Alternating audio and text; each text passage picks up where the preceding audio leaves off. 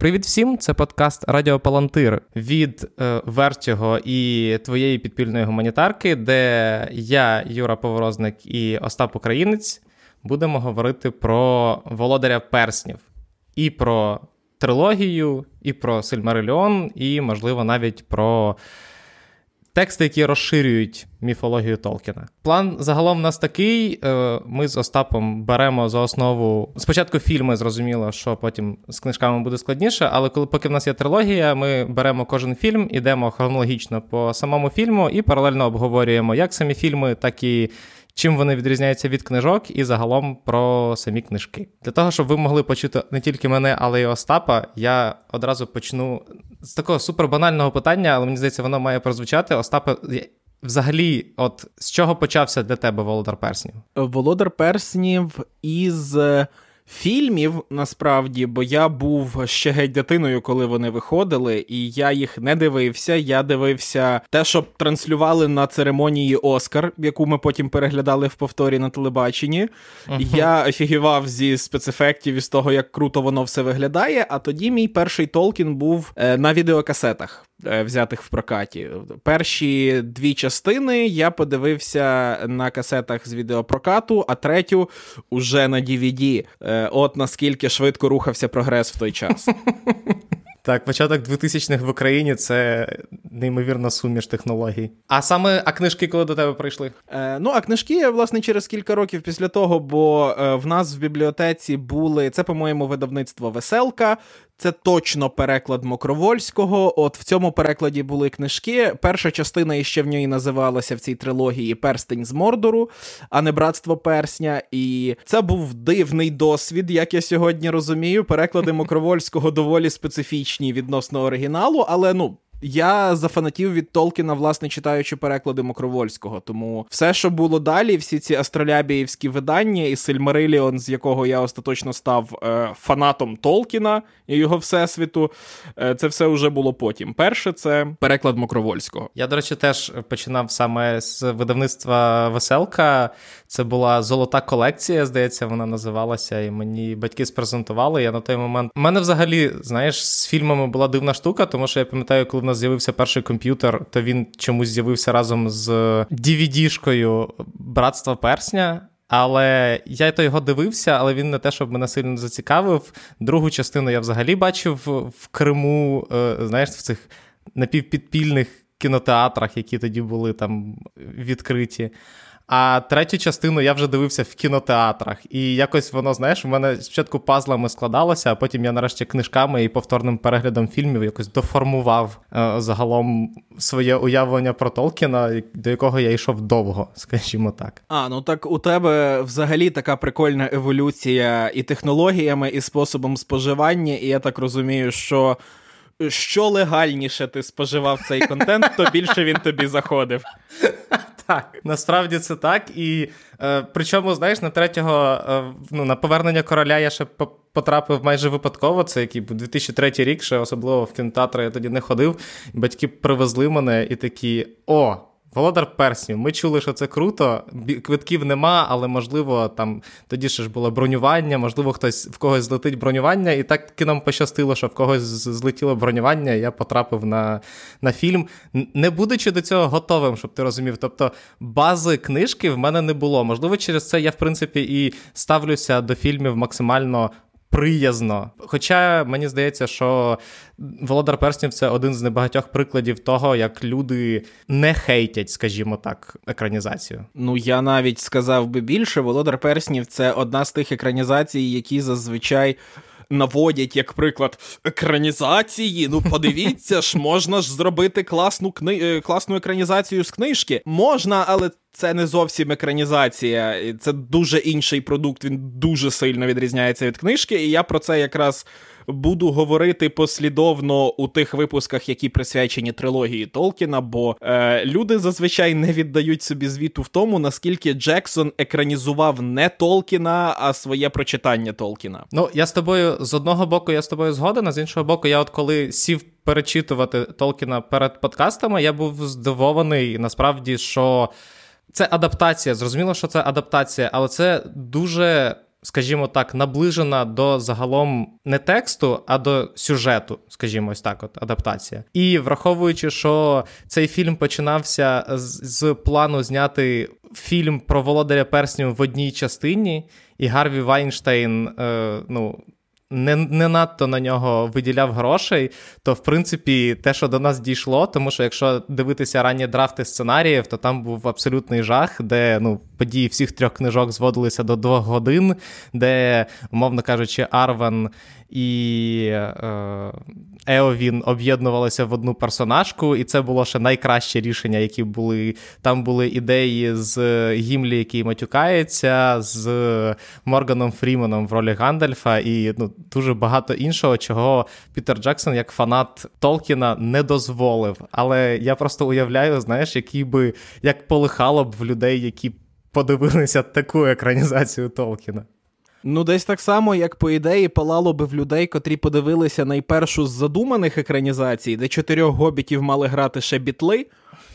Е, це було якраз на хвилі першої популярності володаря перснів у Штатах. Якраз Золота доба гіпі, піратський переклад володаря перснів читають всі люди, в котрих волосся довше за норму військової академії, і виходить е, ну, ідей, і в тому числі дуже диких це все екранізувати було дуже багато. Але на той час е, сам Толкін був іще живий, і він, наскільки мені відомо, був концептуальним противником екранізації як таких. Він не вважав, що цей текст можливо перенести на екран. І я тут відразу ж до того, що ти сказав, додам. Ти кажеш, що Джексон зняв дуже наближено до сюжету, так, але не до тем і не до духу. Е, Джексон зняв uh-huh. дуже наближено до естетики книжки, і я, по ходу діла, спробую пояснити, чому без претензій до фільму фільми прекрасні, е, чому з наративного погляду я бачу в цьому певну проблему. Ну, принаймні в тому, як ми сприймаємо володаря перснів як текст. Чудово, я просто я ж кажу, я якраз коли перечитував, знаєш, в мене е, з кіношної точки зору я просто там дивився на моменти, які вирізані чи переписані, і я, в принципі, думав з точки зору якраз роботи сценарної, знаєш, ти думаєш.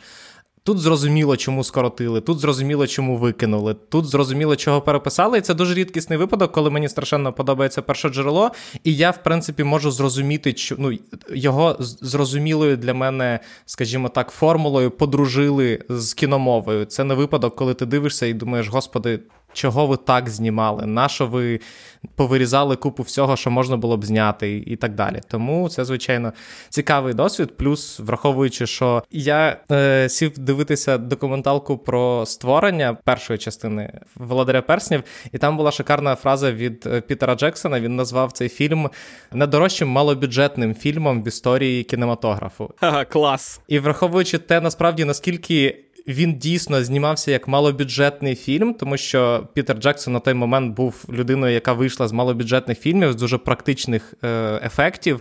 І це дуже видно по володарю перснів, який супер практичний, супер живий. І це була одна з ідей Джексона зробити його максимально реалістичним.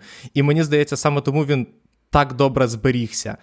Хоча мушу зізнатися, що при якомусь 15-му чи 20-му перегляді володаря перснів, коли ти вже знаєш всі прийоми, які використовувалися, ну, всі дублери, вся вся різниця в зрості, як робилася, часом можна помітити якісь дивні склейки, але все одно, ну, враховуючи, що там в людей часом певних персонажів грало по 3-4 е, дублери, не рахуючи оригінальних виконавців головних ролей, це фантастична робота, яку мені здається, що не скоро повторять навіть не те, що перевершить. Ну, звичайно, якщо мати е, велике бажання, то можна е, побачити там і запороті дублі, насправді, яких вистачає, і е, відверті операторські профтики. І я їх знаю і можу навести ну, в процесі перегляду з голови лише кілька штук, але в процесі перегляду вони, коли в тебе вже великий глядацький досвід, помічаються. Але це якраз той випадок, коли та і нічого, якби. Я знаю, як виглядає процес зйомок і монтажу. Я знаю, наскільки складно не допустити профтиків в готовому продукті. Тому е, це все ну таке доволі другорядне. Важливо те, що людина, котра побачить цей фільм один перший раз в кінотеатрі, е, вийде з нього з почуттям глибокого задоволення, що в принципі ставалося в більшості випадків, наскільки я розумію. Так, насправді він на щастя і critically acclaimed, і зібрав величезну касу. Тому я сподіваюся, ми ще не скоро побачимо ремейк. Точніше, не ремейк, а нову екранізацію. Я б, якщо чесно, не хотів на своєму.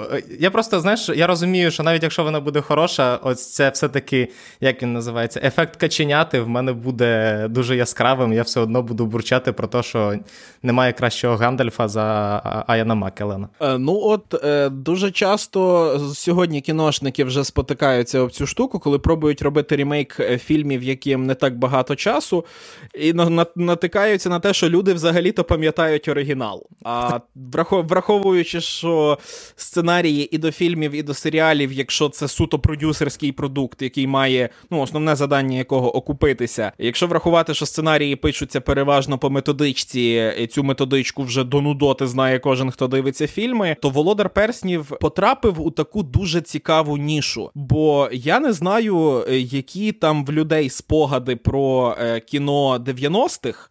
Ну і насправді 80-х просто до нас воно доходило з затримкою, і бойовики 80-х в кінці 90-х ще дивились як щось свіже. Так от, е, це насправді чорна доба Голівуду, тому що нова хвиля, ту, яку принесли Копола, яку приніс Кубрик, вона вже вигасла потрошки. Е, в 90-х Голівуд остаточно перейшов до блокбастерного формату, і фільми, які тоді виходили, були переважно шлаком. Особливо, якщо це були фантастичні або фентезійні фільми, вони були двічі шлаком, як правило. І ще й через через погані спецефекти, і через те, що на той момент люди ще не вміли працювати зі сценаріями подібного продукту і робити його стравним. І тут Джексон, е, власне.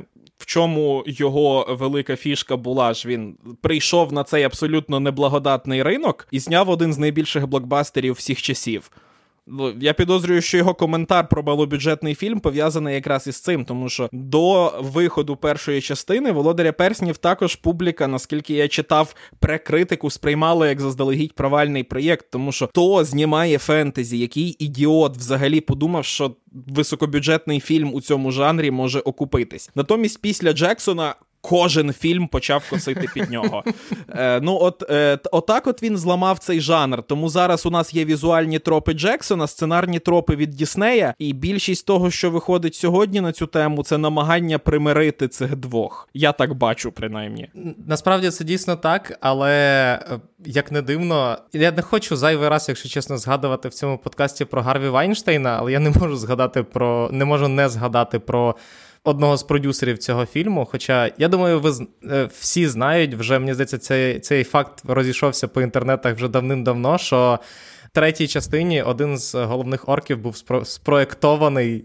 Так, щоб бути схожим на Гарві Вайнштейна. Мені здається, це гарно показує ставлення Пітера Джексона до продюсера, але треба віддати належне, напевно, просто компанії Вайнштейнів, що вони якраз були єдиним, напевно, таким великим провідником, скажімо так, арт поп чи поп-арт, чи просто арт кіно в на широку публіку, тому що все-таки і за Тарантіно, і за Содерберга це відповідали вони, і в тому числі е, почалася розробка Володаря Перснів, в тому числі завдяки Мірамаксу. Хоча, як я вже казав, ми могли побачити, хто зна що, якби New Line все-таки не взяв на себе головну роль в цій екранізації. Давай, я думаю, переходити до фільму. Безпосередньо до його Ну, давай, але фільм це твоя парафія, тому тому що про фільми в нас говориш ти. Давай просто почнемо з неймовірно довгого прологу, який абсолютно не характерний для взагалі для кінематографу загалом, навіть для сучасного кінематографу, коли дуже багато е, вже кінокомпаній роблять з я не знаю, певну знаєш, знижку на те, що ми робимо це для франш... для певної франшизи, для певної усталеної аудиторії. Вони будуть це дивитися і так. Для 2001 року величезний пролог, де е, нам розповідають про перстень і показують взагалі е, останню битву людей і ельфів проти Саурона. Це. Максимально, скажімо так, ballsy move, і при цьому е, все-таки він починає, ну скажімо так, фільм починає зовсім не з того, з чого Толкін починає свою книжку. Фільм е, потрібен для того, е, ну, пролог у фільмі, для того, щоб залучити все-таки тих, хто не дуже в курсі, в чому справа, бо, очевидно, Джексон мав свій бізнес-план щодо успішності цього фільму. Але довгий пролог Причому там два довгі прологи, якщо ти пам'ятаєш. Один довгий пролог е, це власне е, історія війни останнього союзу проти Саурона. А другий довгий пролог це уже після того, як Галадріель закінчує говорити, і ми спостерігаємо дуже довгий кадр ширу. Так. Ми бачимо просто в деталях, особливо якщо здається, в режисерській версії е, цей, е, ця частина ще й розширена. Ми бачимо дуже багато деталей щодо господарювання і побуту гобітів. І я схильний вважати, що закінчується цей пролог остаточно аж е, із приїздом Гендальфа. Аж mm-hmm. коли Фродо з Гендальфом зникають за рогом, і за їх, за його е, фургончиком починають вибухати салюти. Для мене це все суцільний пролог. І Джексон, як на мене, першим прологом про війну останнього союзу зробив дуже класну послугу глядачам. Він зробив одну з найвидовищніших сцен в усій трилогії і поклав її на початок. Бо якщо ти почнеш занурення без цієї сцени, нічого не знаючи, ти подумаєш, що перед тобою якась дуже дивна етнографічна документалка. І перші 10 хвилин будеш так думати. Я маю своє пояснення, чому, бо для тих, хто не читав Володаря Перснів, пролог у цій книжці займає 24 сторінки. 24 е, сторінки ми читаємо про історію і традиції гобітів, причому стилістично це буквально виклад етнографічної розвідки. Ми бачимо перед собою етнографію цього народу дуже стисло викладено, і Толкін сам каже, що оцей етнографічний довідничок на початку нам потрібен, аби зрозуміти, з ким ми маємо справу, і що ж це за герої е, будуть е, із нами в цій історії. І Тому що зараз, як пише сам Толкін, е, буквально перше речення Е, Володаря Перснів. Про гобітів у цій книж... у, цій книзі йдеться частенько. З її сторінок читач багато довідається про їхній характер і трішки про історію. І мені здається, що вже з цього речення доволі таки видно, що гобіти цікавлять Толкіна як і Гендальфа всередині самого тексту набагато більше, ніж якісь там персні влади. uh І це абсолютно не дивно, але про це трошки потім. Я абсолютно згоден, і але ще цікаво, що я вже пізніше почав задумуватися, насправді наскільки дійсно цей пролог е, цікавий людям, які взагалі не були знайомі з Володарем Перснів, чи він просто підігріває інтерес людей, які, хоча б приблизно з ним були знайомі, і про те, про що ми вже говорили, попри те, що нам показують дуже круту сцену.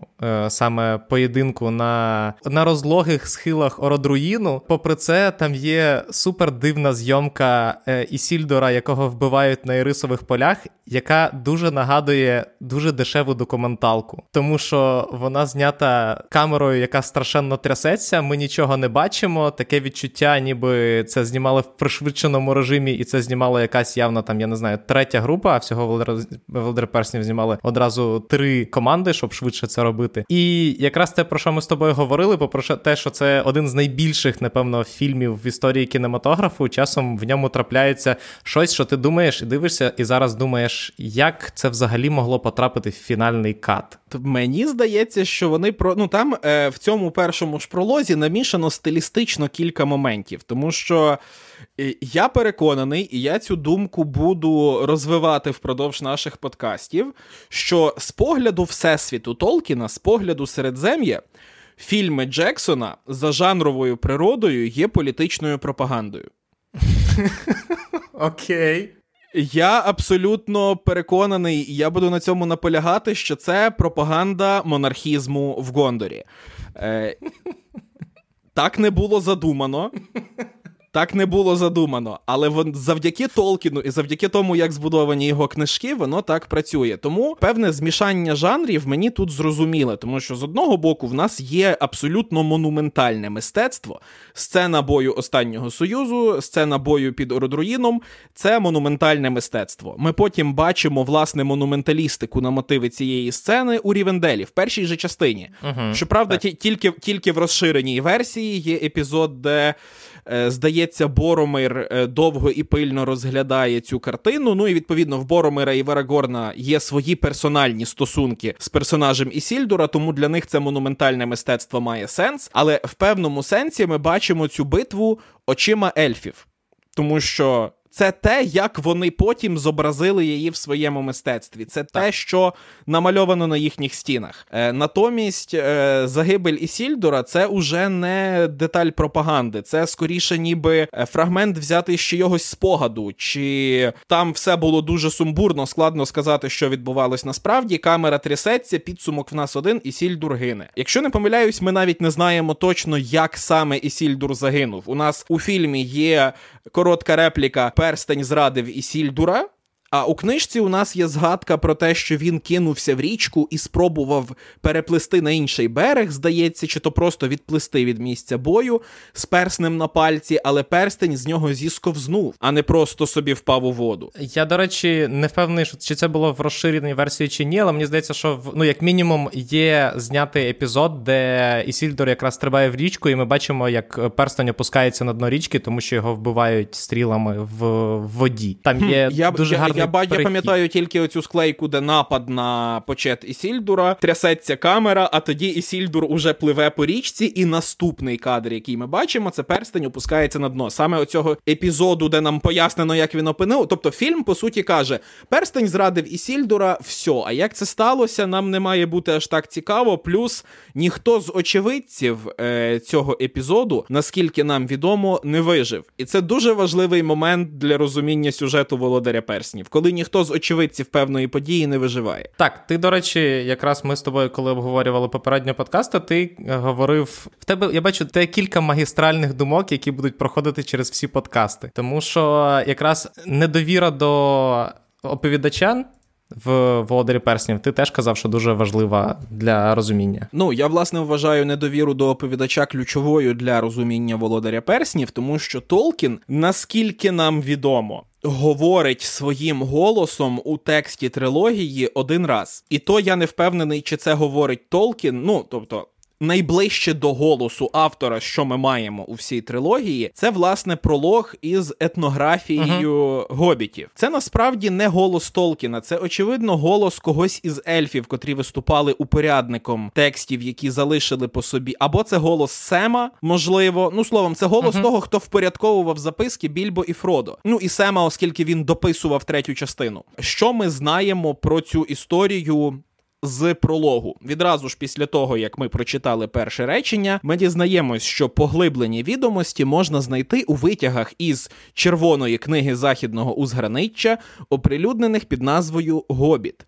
а переказану в них історію взято з початкових розділів червоної книги, які склав сам Більбо і назвав їх туди і звідти. Це дає нам дуже е, важливий ключ до розуміння текстів Толкіна. Тексти Толкіна не розповідає всезнаючий автор. Це історія розказана від імені всезнаючого автора, котрий розуміє і знає все, що відбувалось. Але цю історію у випадку з Гобітом розповідає Більбо, у випадку із Володарем Перснів розповідає Фродо і Сем на останніх її етапах. Uh-huh. Тому треба розуміти, що свідком більшості подій, котрі описані в цій трилогії, автори цих текстів взагалі не були. Все, що ми знаємо про облогу е, Мінас-Тіріта, про обло... про всі події в Рогані, про які нам відомо. Зрештою, все, що ми знаємо не тільки про битву на Пеленорських полях, а й про битву біля Чорної брами. Угу. Автори цих текстів дізнались від інших персонажів. Ці історії були їм переказані. І я звертаю на це увагу, бо у всій творчості Толкіна це важливий мотив. Тексти не беруться ні звідки. Толкін намагався, ну не намагався, він ефективно наслідував епос. Епос має автора. Епос має того, хто це побачив, і цей автор має бути активно присутній для того, щоб ми йому повірили. Він має описувати ці події так, ніби він бачив їх своїми власними очима. Е, Ну, цей всесвіт настільки деталізований, що ми буквально знаємо імена людей, ну, ельфів, uh-huh. котрі вигадали письмо в цьому всесвіті. Відповідно, такі подробиці, як. Е, ну там великі битви, тощо, тощо, вони обов'язково розказані кимось. Це світ, в якому досі важлива усна традиція, а не письмова. Це історії, які передаються від людини до людини. І цю ж тему Фродо з Семом дуже багато обговорюють. Причому у фільмі теж. Але якщо у фільмі це сприймається суто як художній засіб, такий ех, чи будуть нас пам'ятати? Так, містере Фродо, я думаю, вас будуть пам'ятати, і тебе Семе будуть пам'ятати. То у книжці це функціональний момент. Вони живуть у світі цих історій. Їм важливо, хто і як її розкаже, і тим паче їм важливо розказати її самим власним голосом. Ну але е, якщо е, пролог все-таки він скажімо так, по формату є по факту етнографічною довідкою, так як ти казав, то все-таки сам текст е, не те, щоб відчувається, як, умовно кажучи, якийсь там історична довідка, але він все одно написаний там як від третьої особи. Ми не бачимо, ми не, нам не показують його очима конкретно напис... тих, хто писав ці тексти. Він все-таки як компіляцією, скажімо так. Е, Не показують, і це теж нормально, тому що розповідь від першої особи в епосі трапляється надзвичайно рідко. Епос це історія про звершення. В історії про звершення обов'язково є топус скромності автора, де автор повинен вибачитись за всі неточності, які він допускає, чи за те, що він не може до ладу описати події, для того знову щоб ми були схильні більше йому вірити. І опис від третьої особи тут ніяк не розсинхронізовується із тим, про що говорять персонажі, і хто конкретно із персонажів говорить, навіть якщо мова йде про самого себе. Звісно, що це історія розрахована на зовнішнього споживача. Це більше того, це історія абсолютно традиційного суспільства. Це суспільство раннього середньовіччя за всіма параметрами. Uh-huh. Багато в чому суспільство усної традиції. Тому для них власне важливо чути історію про героя, а не про себе самого. Саме тому така, uh-huh. е, така особа мовлення. І якщо ми йдемо по фільму, то в принципі, напевно, якраз частина з подіями в ширі, вона напевно найбільше скорочена і переписана порівняно з іншими, тому що якщо Толкін присвячує страшенно багато уваги всьому, що відбувається в в ширі від починаючи з дня народження Більбо і закінчуючи всіма мандрами через всі містечка, міста і переправи, то Джексон все-таки дуже сильно його склеює в буквально кілька сцен.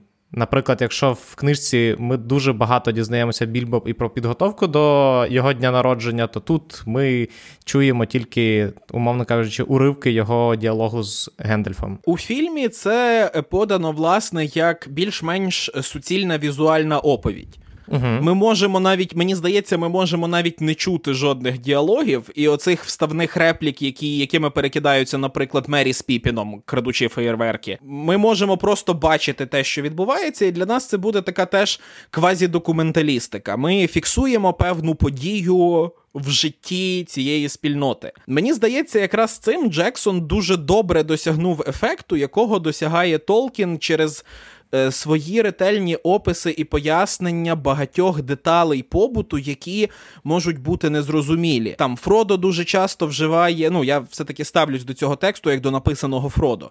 Uh-huh. Фродо дуже часто вживає якісь е, інсайдерські ширівські штучки, там, типу мір ваги і так далі.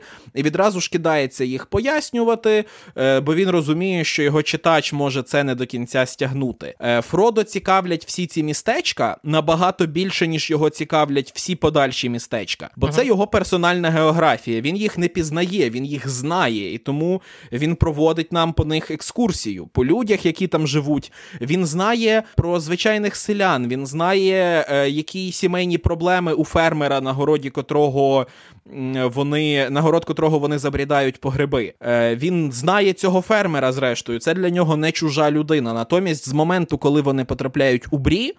І це і дуже різко міняється тональність оповіді в цей момент. Uh-huh. Він потрапляє уже в чужий світ. Він не може розповісти нам, що діється за зачиненими дверима, тому що ну ці двері зачинені. І через це, після того як ми виходимо з ширу, оповідь стає набагато динамічнішою.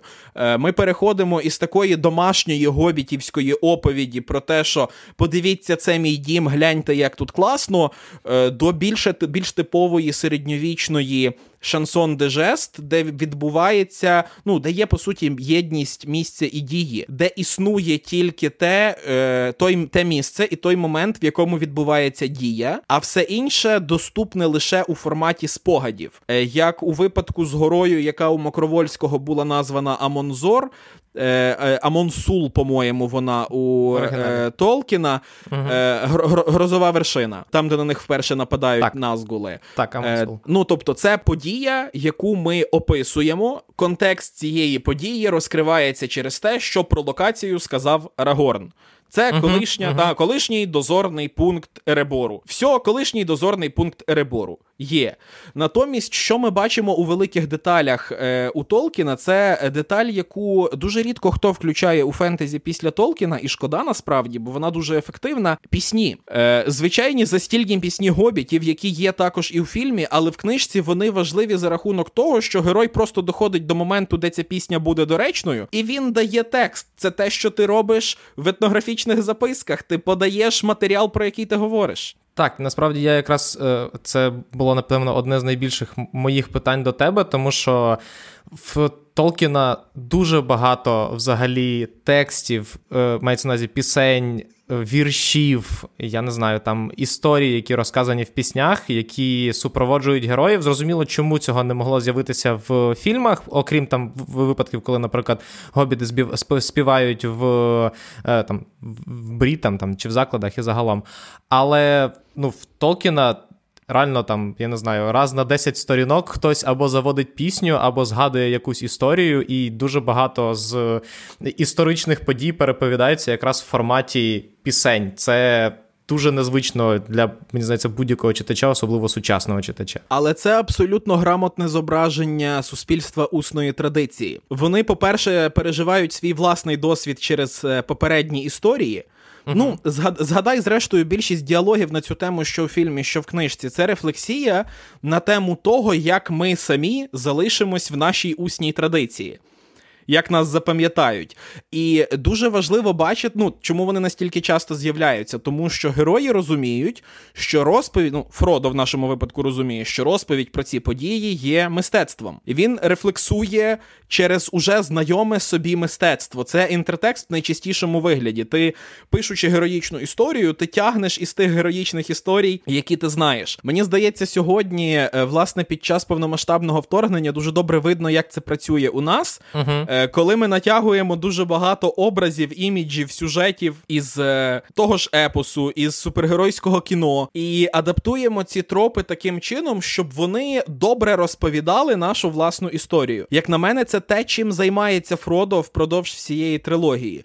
Він використовує інші тексти для того, щоб оповісти про давніші події бо ці тексти вже існують, бо вони вже розказують про ці події, і відповідно вони роблять це ефективніше, ніж може зробити він. Він не має потреби писати власну історію повністю, бо історія цього світу вже написана, і він її доволі добре знає. Він начитаний чоловік. Він пише лише маленьку історію свого куточка і дуже грамотно вписує цю історію у загальносвітовий контекст. А фольклор е, він просто дуже добре підкріплює загальне враження і підкріплює закоріненість гобітів у власну культуру, яка незрозуміла і ну, в багатьох сенсах чужа людям.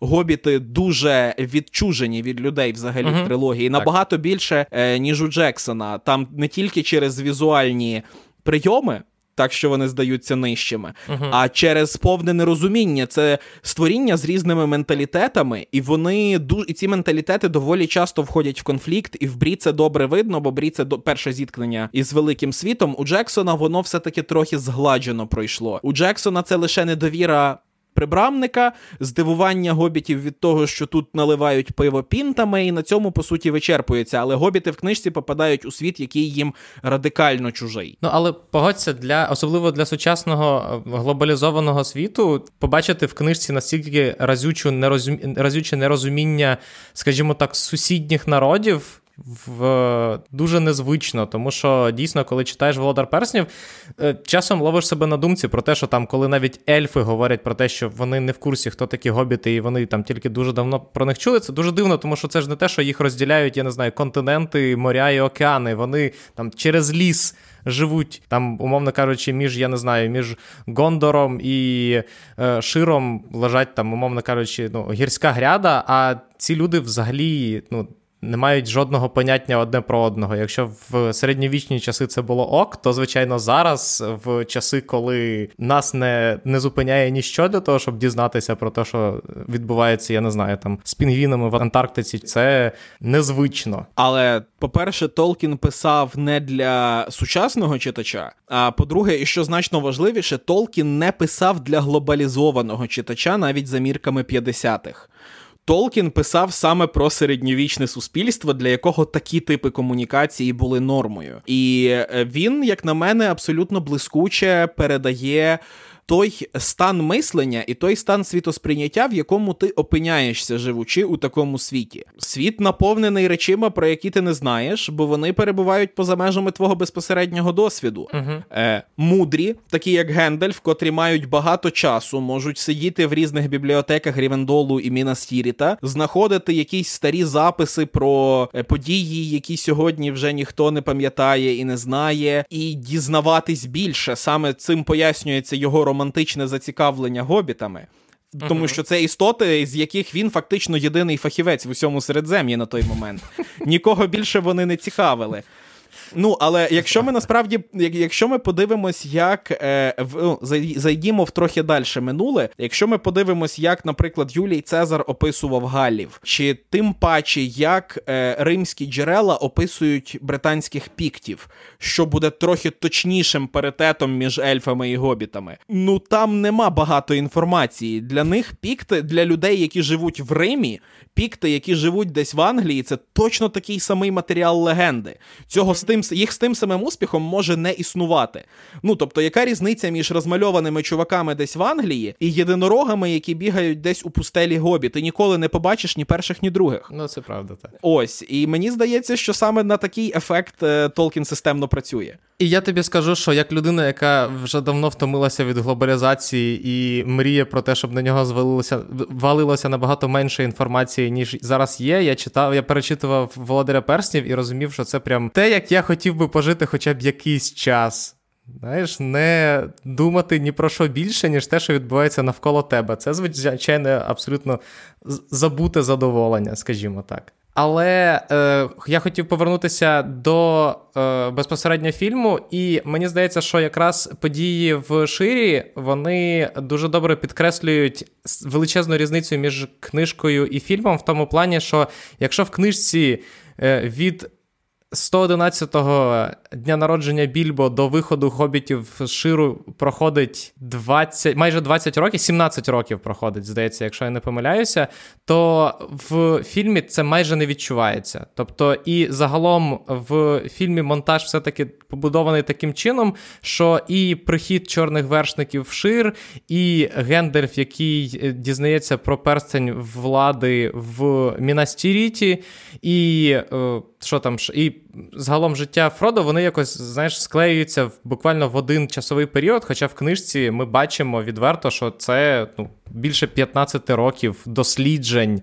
про перстень, більше 15 років того, як темрява чи тінь піднімає, піднімається на сході. А в фільмі все-таки це супер швидко і супер швидко нас кидають вже безпосередньо в переслідування чорними вершниками. Ну а це, по-моєму, суто гріх кінематографу, тому що ну це гріх мітології кінематографу і того, як працює героїчний кінематограф загалом. Нам потрібно побачити проблему і на ну в одному з наступних епізодів наткнутись на спосіб вирішення цієї проблеми, який запустить дальший рух сюжету. Дуже складно зняти фільм Хроніку. Натомість хроніка як жанр Толкіну вельми близька. Він написав Сильмариліон, зрештою. Угу. І е, у книжці ці 17 років проведені в дослідженнях, як на мене, виконують дві функції. По-перше, це.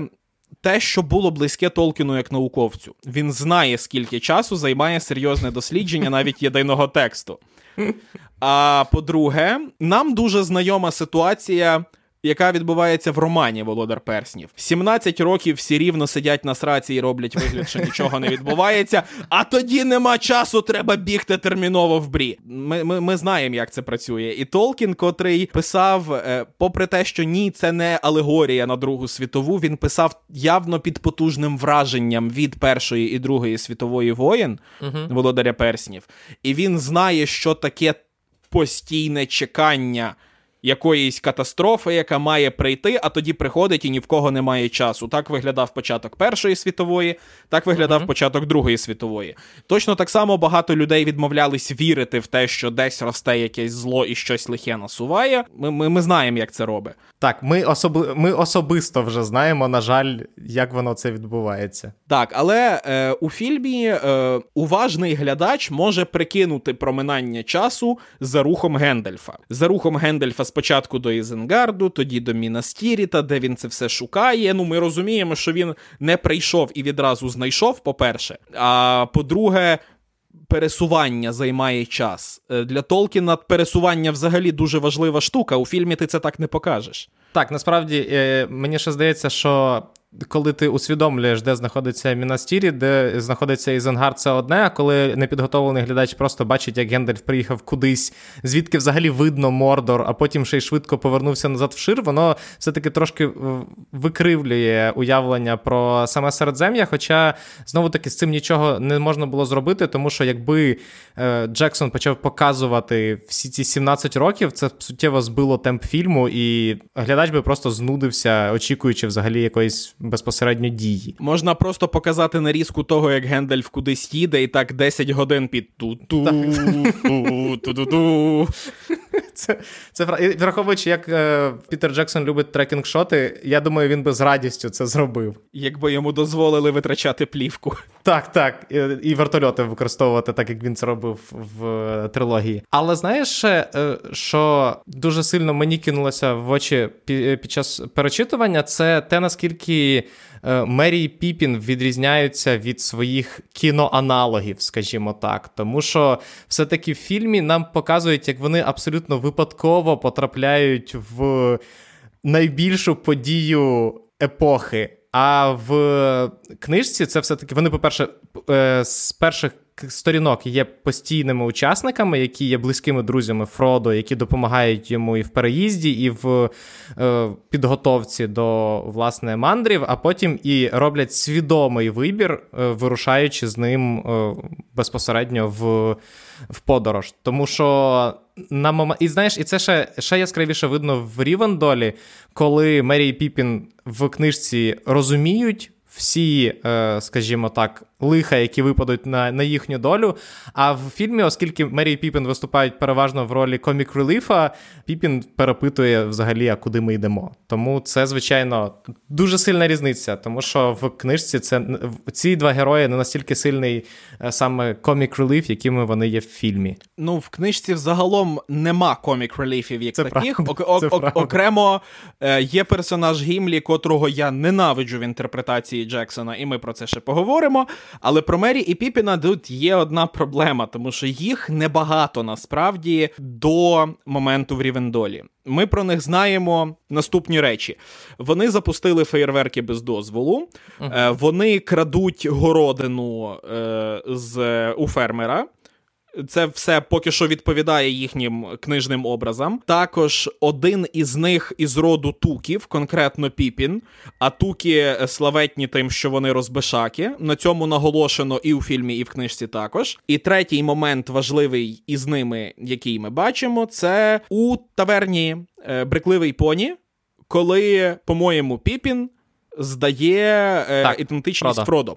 В них є три епізоди, за якими глядач, ну такі ключові епізоди, за якими глядач може їх визначити як самостійних персонажів. Три епізоди, в яких вони роблять щось, що ми потім подивимось на фільм і скажемо: ну да, це це ж Мері з Піпіном, це те, що вони роблять. І коли за підсумком цих трьох епізодів тобі треба виписати реакцію цих двох на те, що вони йдуть в Мордор, в тебе нема можливості опертись на щось інше і зробити вигляд, що вони раптом стали серйозні. Ні, це ж Мері і Піпін, це те, що вони роблять. Да, Піпін перепитує, куди вони йдуть, тому це ж Піпін, це те, що він робить.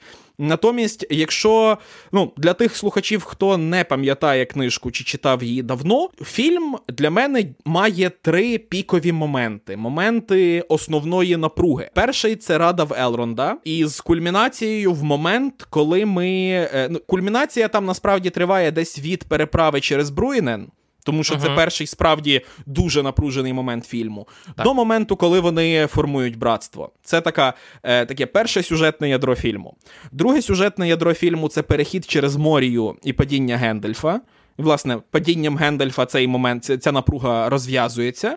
Uh-huh. І третій момент напруги це е, уже на Андуїні битва, у якій гине Боромир, після, після чого братство розпадається. У нас є три оці ключові моменти, і до першого моменту ми знаємо про Мері і Піпіна тільки те, що вони розбишаки. Натомість в книжці Рада в Елронда це другий розділ другої частини з двох. Тобто, угу. це уже далеко за половину тексту відбуваються всі ці події. Ми знаємо Мері і Піпіна приблизно так само добре, ну, з погляду особистостей, як ми знаємо Фродо і Сема, бо більшість попередніх розділів ми провели уже в їхньому товаристві. В них було набагато більше можливостей показати себе, ну, зокрема в епізодах, які не потрапили до фільму в могильниках і у uh-huh. Тома Бомбаділа, де вони розкриваються як персонажі в книжці, але ми не маємо цього розкриття у фільмі, тому нам довод... ну, Джексону доводиться у другій і третій частинах детальніше їх виписувати і робити з цих двох мері більш серйозним, а Піпіна більш шалапутним. Е, В певному сенсі Мері у Джексона постає таким собі семом для Піпіна е, таким е, другом супутником, який повинен його підтримувати, щоб він uh-huh. не вліз в різну маячню. І це та роль, якої ні Мері, ні Піпін не мають в книжках, просто тому що в книжках вони функціонують як більш повнокровні персонажі. В книжках у них є ідентичнісна арка людей, які випадково опинились на війні. Угу. Вони вони не серйозні, але це тому, що вони молоді. Там весь наголос на тому, що вони юнаки, вони не є винятком серед гобітів. Піпін, можливо, трохи більш розбитний, бо він тук, а тукам положено. Це все пояснення, яке є. І при цьому е, якраз на цьому він акцентується, тому що в книжці якраз неодноразово ми чуємо його внутрішній монолог про те, що він не знає, що він тут робить. Він вважає себе недоцільним, він вважає себе тим, який не може понести тягар славетних тук звуків, які були, е, скажімо так, найбільш бойовими гобітами гобітами зі всіх. І це на цьому доволі великий акцент робить Толкін. Ну і тому настільки прекрасний пейоф у фіналі третьої частини, так. якого абсолютно немає у фільмі, до чого ми ще повернемось. Але якщо ти вже ти ти сказав ці, е, це ім'я, і ми не можемо обійти його, скажімо так, увагою, тому що Том Бомбаділ істота, яка відсутня в фільмі, і яку багато фанатів вважають справедливо вирізаною, багато фанатів вважають, що ні хотілося б побачити. А сам Пітер Джексон дуже шкодував, що йому довелося вирізати Тома Бомбаділа. І, до речі, фільм знятий так. Він точніше намагався знімати фільм так. В результаті це вийшло не зовсім так, як він хотів. Щоб е, за розмовами гобітів і за самими подіями відчувалося, що вони зустріли Тома Бомбаділа. Але це все пішло під ніж. І як ти думаєш? Наскільки виграв чи програв фільм від присутності чи відсутності Тома Бомбаділа в кадрі? Всесвіт фільму, тобто середзем'я, яке ми бачимо у фільмі, як на мене, титанічно програло. Том Бомбаділ у книжці насправді виконує одну єдину функцію. Е, Ну, тобто, ми е, я, я легко приймаю те, що могильники з упирями нам не потрібні. Угу. Вони не виконують сюжетного навантаження, а Том Бомбаділ е, як сюжетний, як функціональний елемент в самого Толкіна потрібний лише для того, щоб визволити героїв від цієї напасті. І да, додати їм мотивації для подальшої мандрівки. Він той перший вчитель, який вчить їх долати першу серйозну перешкоду на шляху. Серйозну, в сенсі вона могла коштувати їм життя. Але uh є один дуже важливий епізод у будинку Тома Бомбаділа, який сильно применшує розуміння всесвіту Толкіна для тих, хто лише дивився фільми. Є момент, коли Том Бомбаділ одягає перстень і не зникає. Угу. І спочатку ми не розуміємо, що відбувається, і чому Бомбаділ називає його забавкою, і несерйозно взагалі ставиться і до персня, і до і до їхньої подорожі насправді ставиться не настільки серйозно. Він такий собі трікстер від світу ентів, можна сказати. Е, Але потім є епізод, де вони говорять, де Фродо, здається, забалакує про це з Гендальфом, і Гендальф пояснює цю ситуацію. Тим, що ну е, Фродо припускає, що можливо Том має певну владу над перстнем, і тому краще було б довірити перстень йому. На що Гендальф заперечує, що це перстень не має влади над ним. Ну тобто ситуація тут зворотня. І тому я переконаний, я не знаю, чи існують фан-теорії на цю тему, чи десь є конкретна цитата в Толкіна, яка її підтверджує. Але я переконаний, що якби такі персонажі, як Гендальф чи Галадріель, одягли перстень на себе, вони б також не зникли. Те, як це обрамлює Толкін у цій сцені з бомбаділом і в подальшому поясненні Гендальфа, виглядає так, ніби істота. ну, недостойна, котра не має достатньої сили для того, щоб керувати перснем, просто зникає на його тлі. Сила персня настільки велика, що істота стає невидимою. Мгм. Вона е, опиняється сам на сам із Сауроном. І це важливо, тому що єдина істота. З перснем на пальці, яку ми бачимо у всій трилогії і в книжці Гобіт, це Гобіт. Так. Ми не бачимо, як людина одягає персня. Ми не бачимо, що стається в такому випадку. І це дуже ну, ми бачимо, як це стається зі Сільдором, але можна сказати, не канон. Цього епізоду немає в Володарі Перснів, цього епізоду немає в Гобіті, і візуальне оформлення цього епізоду це вигадка суто Пітера Джексона. Але за весь час ми не бачимо жодного прояву сили персня влади. Ми не бачимо влади, яку він здійснює. Єдина влада, яку цей перстень здійснює, це влада над індивідами, які його одягають. Він змушує їх зникнути і постати перед Сауроном. Все. Що він дозволяє зробити, які можливості цього персня, ми не знаємо, бо ми не зустрічаємо персонажа, який міг би мати. е, Ну, над яким цей перстень не мав би влади, тобто який потенційно міг би до певної міри підкорити перстень своїй волі, і ми не бачимо, як цей персонаж одягає персня на палець. Том Бомбаділ пропонує інсайт у всесвіт, якого не пропонує нам жоден інший персонаж. Він показує нам, наскільки неоднакові правила для різних істот у цьому світі, наскільки нерівномірно працює магія, наскільки вона контекстуально залежна. Це блискучий епізод, як на мене. Чи можна було його залишити у фільмі? Ну, сумнівно, що це було б аж настільки потрібно і необхідно, тому що це означало б додати ще кілька епізодів, які його виправдовують. Але мені, безперечно, дуже шкода, що цього не сталося, бо це один з моїх улюблених епізодів в усій трилогії. Це один з тих епізодів, які я запам'ятав ще з читання Володаря Перснів дитиною. Але знаєш, до речі, ти зачепив цю думку, яка в мене теж виникала, попри те, що весь Володар Перснів, включаючи назву, базується на перснях і на силі, яку вони дають. Нам же ж ніколи так і не говорять. Особливо там, умовно кажучи, читач, який звик до якогось простішого фентезі, він ніколи в житті не зможе зрозуміти, так що ж дають ці персні. Ну, ми єдине, що ми знаємо, що той, хто вдягає персня, скоріше за все, зникає, ну або зникає, стає невидимим, але це, скажімо так, єдина суперсила, яку ми можемо усвідомити по відношенню до персня. Тому що все решта нам говорять, що єди... що перстень Саурона він надто сильний, він дає величезну силу, але. Що це за сила в розумінні сучасної супергероїки, скажімо так, вона взагалі не зрозуміла і її складно осягнути навіть, напевно. Ну, Толкін, е, він же ж абсолютно. Е, добре, я зайду здалеку для того, щоб зрозуміти магію володаря перснів. І це проблема, і це, можливо, одна з причин, чому Джексон вирішив не включати е, Тома Бомбаділа як персонажа і всю цю штуку з магії. Ну, скажімо так, епізод з Томом Бомбаділом це найбільш магічний епізод у всій трилогії для мене. Магічний він саме тим, що нічого не стається, а також він дозволяє нам зрозуміти одну важливу річ: перстень є, по-перше, і це самоочевидно для всіх, мені здається, метафорою. Це метафоричний прийом. Ну, він втілений як матеріальний об'єкт у книжці, але з погляду літературної критики це метафоричний прийом, який е, втілює з усього, що ми знаємо про А. Ельфійські персні, і Б. Перстень влади, оскільки це єдині персні, з якими ми фактично стикаємось. Так. До речі, мені здається, ми впродовж трилогії бачимо всі три ельфійські персні. Е, вони з'являються в різних епізодах: один на пальці Елронда в першій частині, другий другий на пальці Галадріелі теж в першій частині, а третій ми бачимо на пальці Гендальфа уже в третій частині, перш ніж вони відпливають за море. Точно. Коли, власне, всі три персні вирушають за море.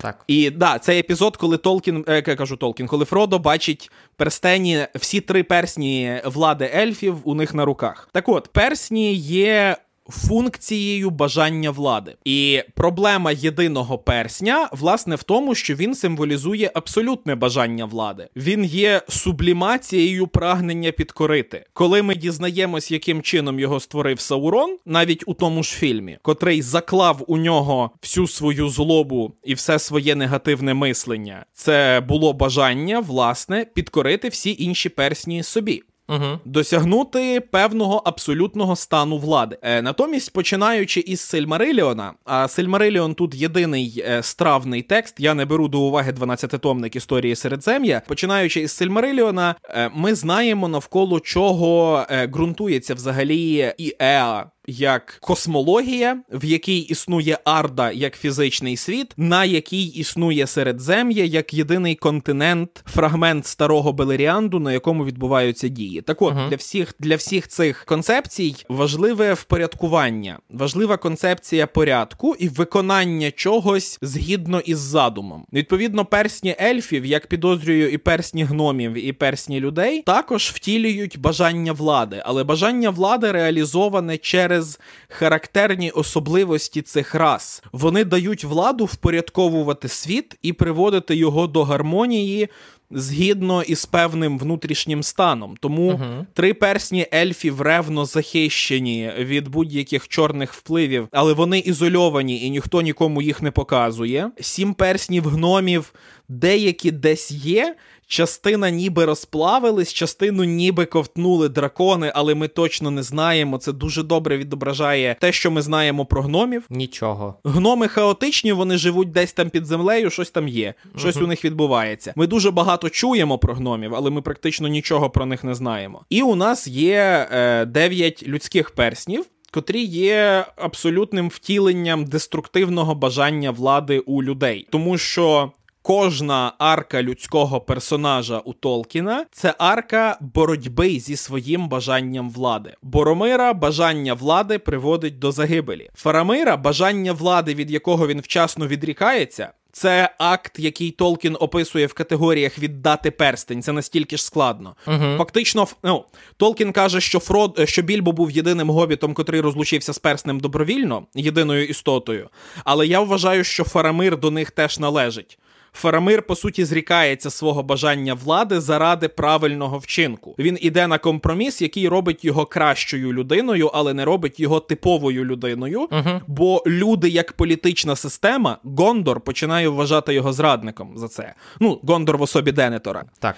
Е, і ну, арка Денетора це арка, яка складається з бажання влади від початку і до кінця. І точно так само арка Рогану це, е, ну, це історія про впорядкування земель, але про неї треба говорити у другій частині, бо там багато специфічнішого інтертексту. Угу. Залишимо це на другу частину. Давай про Брі. Ми, в принципі, з тобою згадали. І е, загалом, ти, е, в принципі, вже це сказав. Те, що якщо в фільмі, коли ми хобіти, до, гобіти доходять до Рівендолу, це. Вже за серединою книжки, то для фільму це лише по суті ну, не початок, звичайно, але, скажімо так, там це закінчення першого акту. Е, що, звичайно, впливає на те, що Пітеру Джексону набагато цікавіше досліджувати безпосередньо події. Які обертаються навколо персня, ніж гобітів. Але таким водорозділом, про який ми з тобою е, вже згадували, це якраз переслідування чорними вершниками Фродо, який помирає після так, помирає після Монсулу, і його порятунок А. Арвен в фільмах і Глорфінделом в книжках. Так, я звичайно хотів сказати про мій улюблений момент з чорними вершниками. Це коли вони переслідують гобітів в ширі, і складається враження, ніби їм в спину світить автомобіль. але це якраз до специфічних рішень Пітера Джексона з освітленням, які не дуже відповідали і тодішньому, і загалом кінематографу, особливо зараз. Ну насправді основний закон кінематографу, як на мене, ніколи не питай, звідки береться світло в нічних сценах. Просто не питай. Це це правда, але тут воно особливо та особ... і причому е, цей знаєш, ось цей напевно, в принципі, доволі культовий кадр, де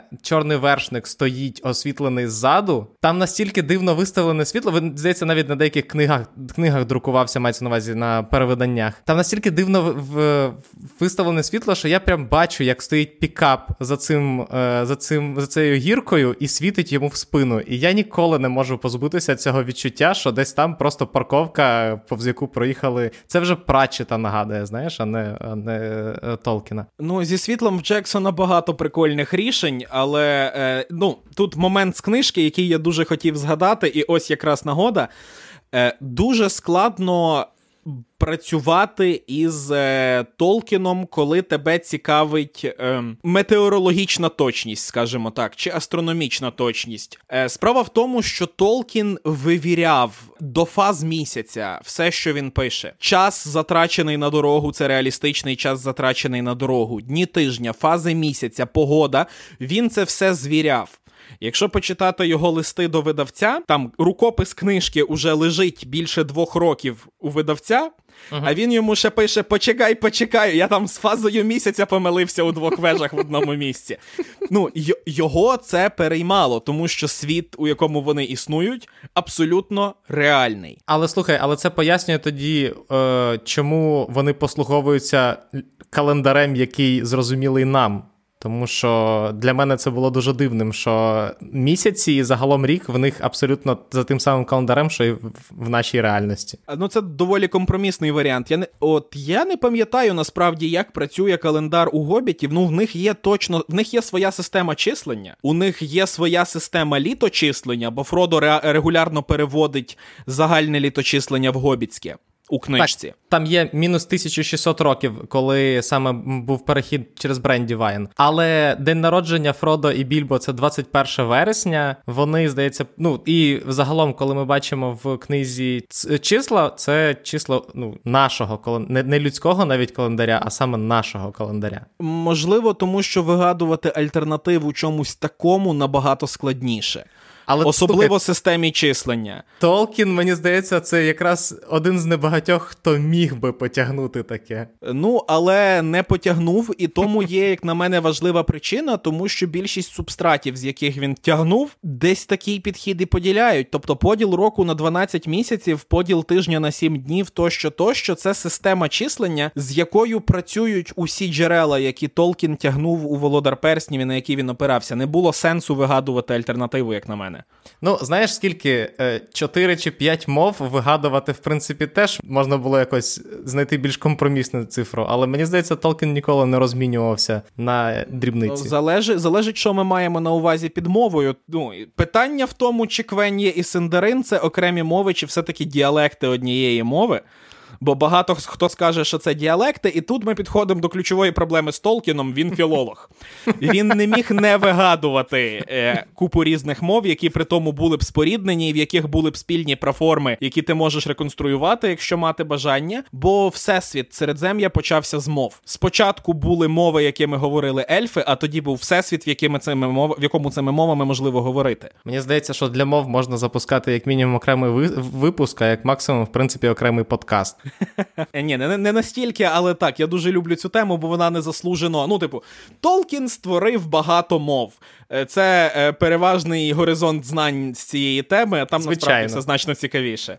Це тут тут стовідсотково. Це одне, одне з основних знань про Толкіна. Там багато різних мов, якими навіть люди говорять. От, в принципі, десь десь на цьому і закінчується. Але е, я вже підійшов до Рівендолу, і з одного боку, з точки зору книжкового, в нас є обмін, скажімо так, Арвен на Глорфіндела, один, напевно, з найбільших в першій частині. Є прекрасні CGI ні голови е, Елронда, які винирюють з, з яскравого світла. Є цікава сцена переслідування Арвен, де коні прискорюються і вповільнюються так, як це потрібно оператору. Але знято це все шикарним tracking shot ом. Тут мені здається, немає жодного жодної можливості заперечити. Але. Що ти скажеш саме про рівендольську частину, і особливо от про її початок? Залежно, що мається на увазі під початком. Бо якщо е, для мене рівендольська частина починається власне після того, як топляться назгули, коли голова Елронда починає з'являтися в різних непристосованих для цього місцях. Я особисто цю штуку називаю монтаж нульових, е, бо монтаж нульових це дуже своєрідне явище в кінематографі. Ну тобто. Перебивки через спалах білого це монтаж нульових. Врізаний е, на хромаку е, фрагмент тіла якогось персонажа, який виконує характерну дію крупним планом, це монтаж нульових. І от сцена з Елрондом це для мене такий е, не просто монтаж нульових, а це законодавець цього монтажу. Так, але ти розумієш, що ми знову таки говоримо про найбільший фільм свого часу, який заробив купу Оскарів, в тому числі за технічні рішення. І на цьому фоні такі технічні рішення, звичайно, виглядають особливо комічно. І, взагалі, е, знов таки, е, ми вже говорили про освітлення в е, Джексона, але те, як в нього дуже смішно світяться зазвичай персонажі або там тварини, або ще щось, просто так ніби з них всередині включили лампочку. Це окреме. Але я хотів тебе запитати якраз про заміну в команді рятівників Фродо з Глорфіндела на Арвен, що зрозуміло з точки зору фільму, тому що Арвен відіграє важливу роль в трилогії, і нам потрібно якось її заявити. А Глорфіндел може бути прибраний з точки зору фільму, а з точки книжки. Толкін, очевидно, не бачив підстав давати туди Арвен, бо це не те, ким Арвен є у тексті. Взагалі, Арвен у тексті настільки інертна персонажка, вона настільки робить нічого впродовж трилогії, що ставити її в цю роль було б не характерно. З Глорфінделом все ясно. Не дивно, чому він опинився так далеко від Рівендолу uh-huh. верхи на коні. Ельфи їздять в розвідку. Не дивно, чому він врятував Фродо. Він нормальний ельф, по-друге, а він хороший розвідувач. Е, Штука в тому, що ну просто з погляду книжки, особливо книжки, яка розгортається так, як вона розгортається, немає сенсу тасувати персонажів так, щоб вони узгоджувалися із е, структурною матрицею ваш типовий блокбастер. Оця uh-huh. от е, оця от структурна наповненість, де кожен персонаж, е, який з'являється в епізоді, повинен з'являтись там з певної причини, якщо це епізодичний персонаж, е, вона для Толкіна абсолютно не важлива. Для Толкіна важливіша шир- широка логіка світу.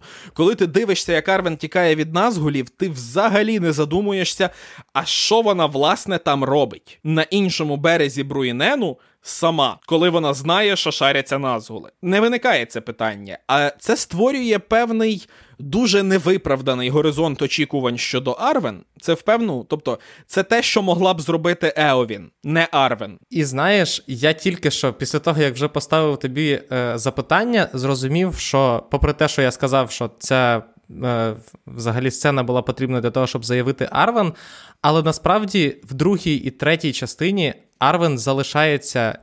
Ну, перетворюється на суперінертного персонажа. Просто в перших драфтах сценарію дуже часто була ідея якраз поєднати між собою Арвен і Еовін, тому що ну, це два романтичних інтереси Арагорна, і відповідно це набагато простіше, якщо ти робиш з трьох книжок якесь якогось покруча для фільму. І мені здається, що якраз сцена з Арвен, де вона рятує е, Фродо, це такий відгомін. Бажання зробити з Арвен бойову ельфійку. Це, до речі, дуже правдоподібний варіант. Я не врахував, я не знав про те про існування цього першого драфту. А зараз так це звучить як дуже логічний артефакт, сценарій, ну сценарна деталь, яку вирішили не змінювати. Вона працює, не зрозумій мене неправильно. Арвен в цьому місці працює, і зі своїх десятків переглядів першої частини я не замислююсь. Більш більшість разів я не замислювався, чому там опинилась саме Арвен. Так, я знаю, uh-huh. що це був Глорфіндел, тут це не Глорфіндел, але ми його взагалі не бачимо у фільмі. Ну і фіг з ним. Е, десь десь таке сприйняття. І е, це один з тих епізодів, які також я підозрюю, Джексон міг зробити просто тому, що він чітко розумів, що всім, крім найзапекліших фанатів, буде абсолютно абсолютно байдуже. Не так байдуже на відсутність Глорфіндела, як напевно непослідовність у характері Арвен, тому що будьмо відвертими, що у фільмі, що у книжці в Арвен нема характеру. Бо вона не існує як самостійний персонаж. Вона існує, тому що в всесвіті існує Арагорн. Я навіть, якщо чесно, не знаю, як на це дивитися з точки зору фемінізму, але є як є. Толкін не був найбільш феміністичним чоловіком. В нього в нього є в нього є хороші жіночі персонажі, насправді. То, по-перше, Еовін, як, мабуть, данина всім бойовим жінкам, е, яких очевидно бачив і знав Толкін за свої воєнні роки. По-друге, Лютієн, очевидно. Лютієн надзвичайно агентна персонажка. Через це мені трошечки образливо за Арвен, тому що сюжет Арагорна, котрий нащадок Берена, взагалі, то його далекий прапрапрапраправнук, е, і сюжет Арвен і їхньої любові між смертним і безсмертною, хоча Арвен технічно наполовину безсмертна, дуже погано резонує з історією Берена і Лютієн. Просто тому, що Лютієн настільки ж агентна, вона настільки ж має свій характер і здатна щось зробити, наскільки в Арвен це все редуковано до одного епізоду, особливо у фільмі, коли вона спершу погоджується їхати з Середзем'я а тоді передумує їхати в Середзем'я. Це буквально її персональна історія. Вона виходить з дому і вертається. Але ну, в книжці, по-моєму, немає навіть цього, тому така паралель здається мені ще прикольнішою в певному сенсі, тому що, повертаючись до моєї теми з ненадійним оповідачем, Фродо не знав Берена і Лютієн. А у фільмі до всього ми знаємо, що історію Берена і Лютієн Фродо дізнається вперше від Арагорна, котрий співає цю баладу на Монсулі вночі. Так, у режисерській версії є цей епізод. У книжці він теж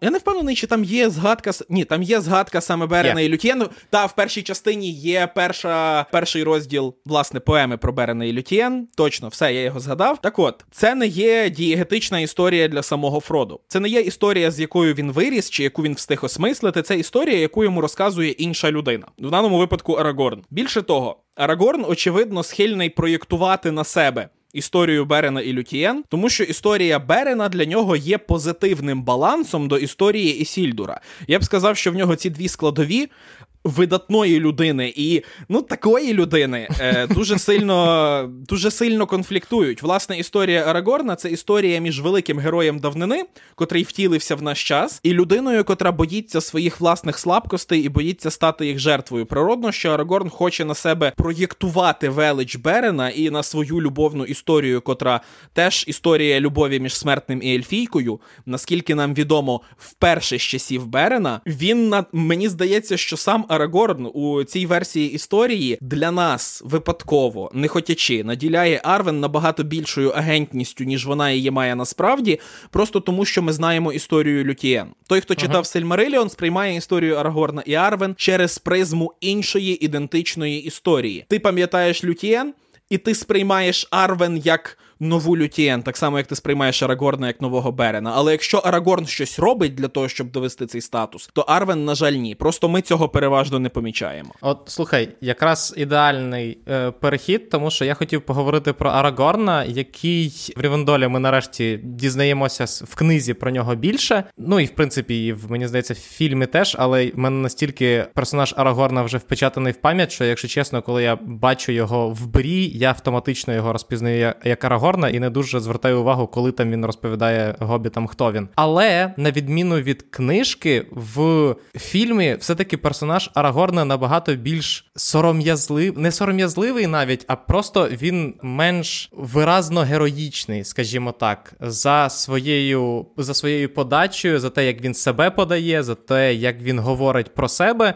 Тому що в книзі Арагорн доволі ну, сприймає себе одразу як е, нащадка Ілісільдора, Гандора, який має повернутися в Гондор і стати королем. А в фільмі часом здається, що Арагорн не впевнений в тому, не теж здається, а нам і показує те, що Арагорн взагалі не впевнений, чи йому варто іти цим шляхом. І він набагато більше сумнівається, ніж безпосередньо в книзі, де він вже готовий до цієї ноші. Так, і не ти перший, до речі, це зазначаєш. Мені здається, ще ностальгійний критик, коли робив розбір мультиплікаційних екранізацій Володаря Перснів, зазначав, що там за характером Арагорн значно більше нагадує короля, ніж у фільмі. Угу. Але як на мене, це власне побічний ефект оцього нашого ненадійного оповідача. Арагорн поводиться як людина свідома свого спадку, але очі Фродо, те, якими словами автор говорить про Арагорна, котрий переконує нас в тому, що він бурлака, що з першого погляду і не скажеш, що король. І цей віршик, який ходить про нього, який в тексті цитується 150 разів. Пам'ятаю, здає, не пам'ятаю, чи це переклад Мокровольського, чи це переклад Олір, там, де е, зрілість в'янути не спішить, корінь не знає хуги, прокин. А щире злото не завжди блищить, не всі мандрівці волоцюги, зрілість в'янути не спішить, корінь не знає хуги, прокинеться жар, стане полум'ям, зблисне світло в пітьмі, оновиться меч меч надломлений, король знов корону візьме. Це один із ключових фрагментів тексту, які загалом характеризують Арагорна. Це в певному сенсі геральдичний вірш. Текст покликаний нам розповісти, ким він є. І імідж, який створює цей текст, це власне імідж ну такого бурлаки, який е, про якому й не скажеш, що він король. Що при цьому думає сам Бурлака, не настільки важливо, бо не він у фокусі історії. Це історія побачена іншими очима, розказана іншими вустами. Гобіти, побачивши його в брі, не сприймають його за короля. Вони не бачать у ньому королівської величі. Ну і це загалом цей епізод добре повторений у Джексона, коли ми перш вперше бачимо, як він сидить весь такий таємничий і трошки загрозливий в кутку.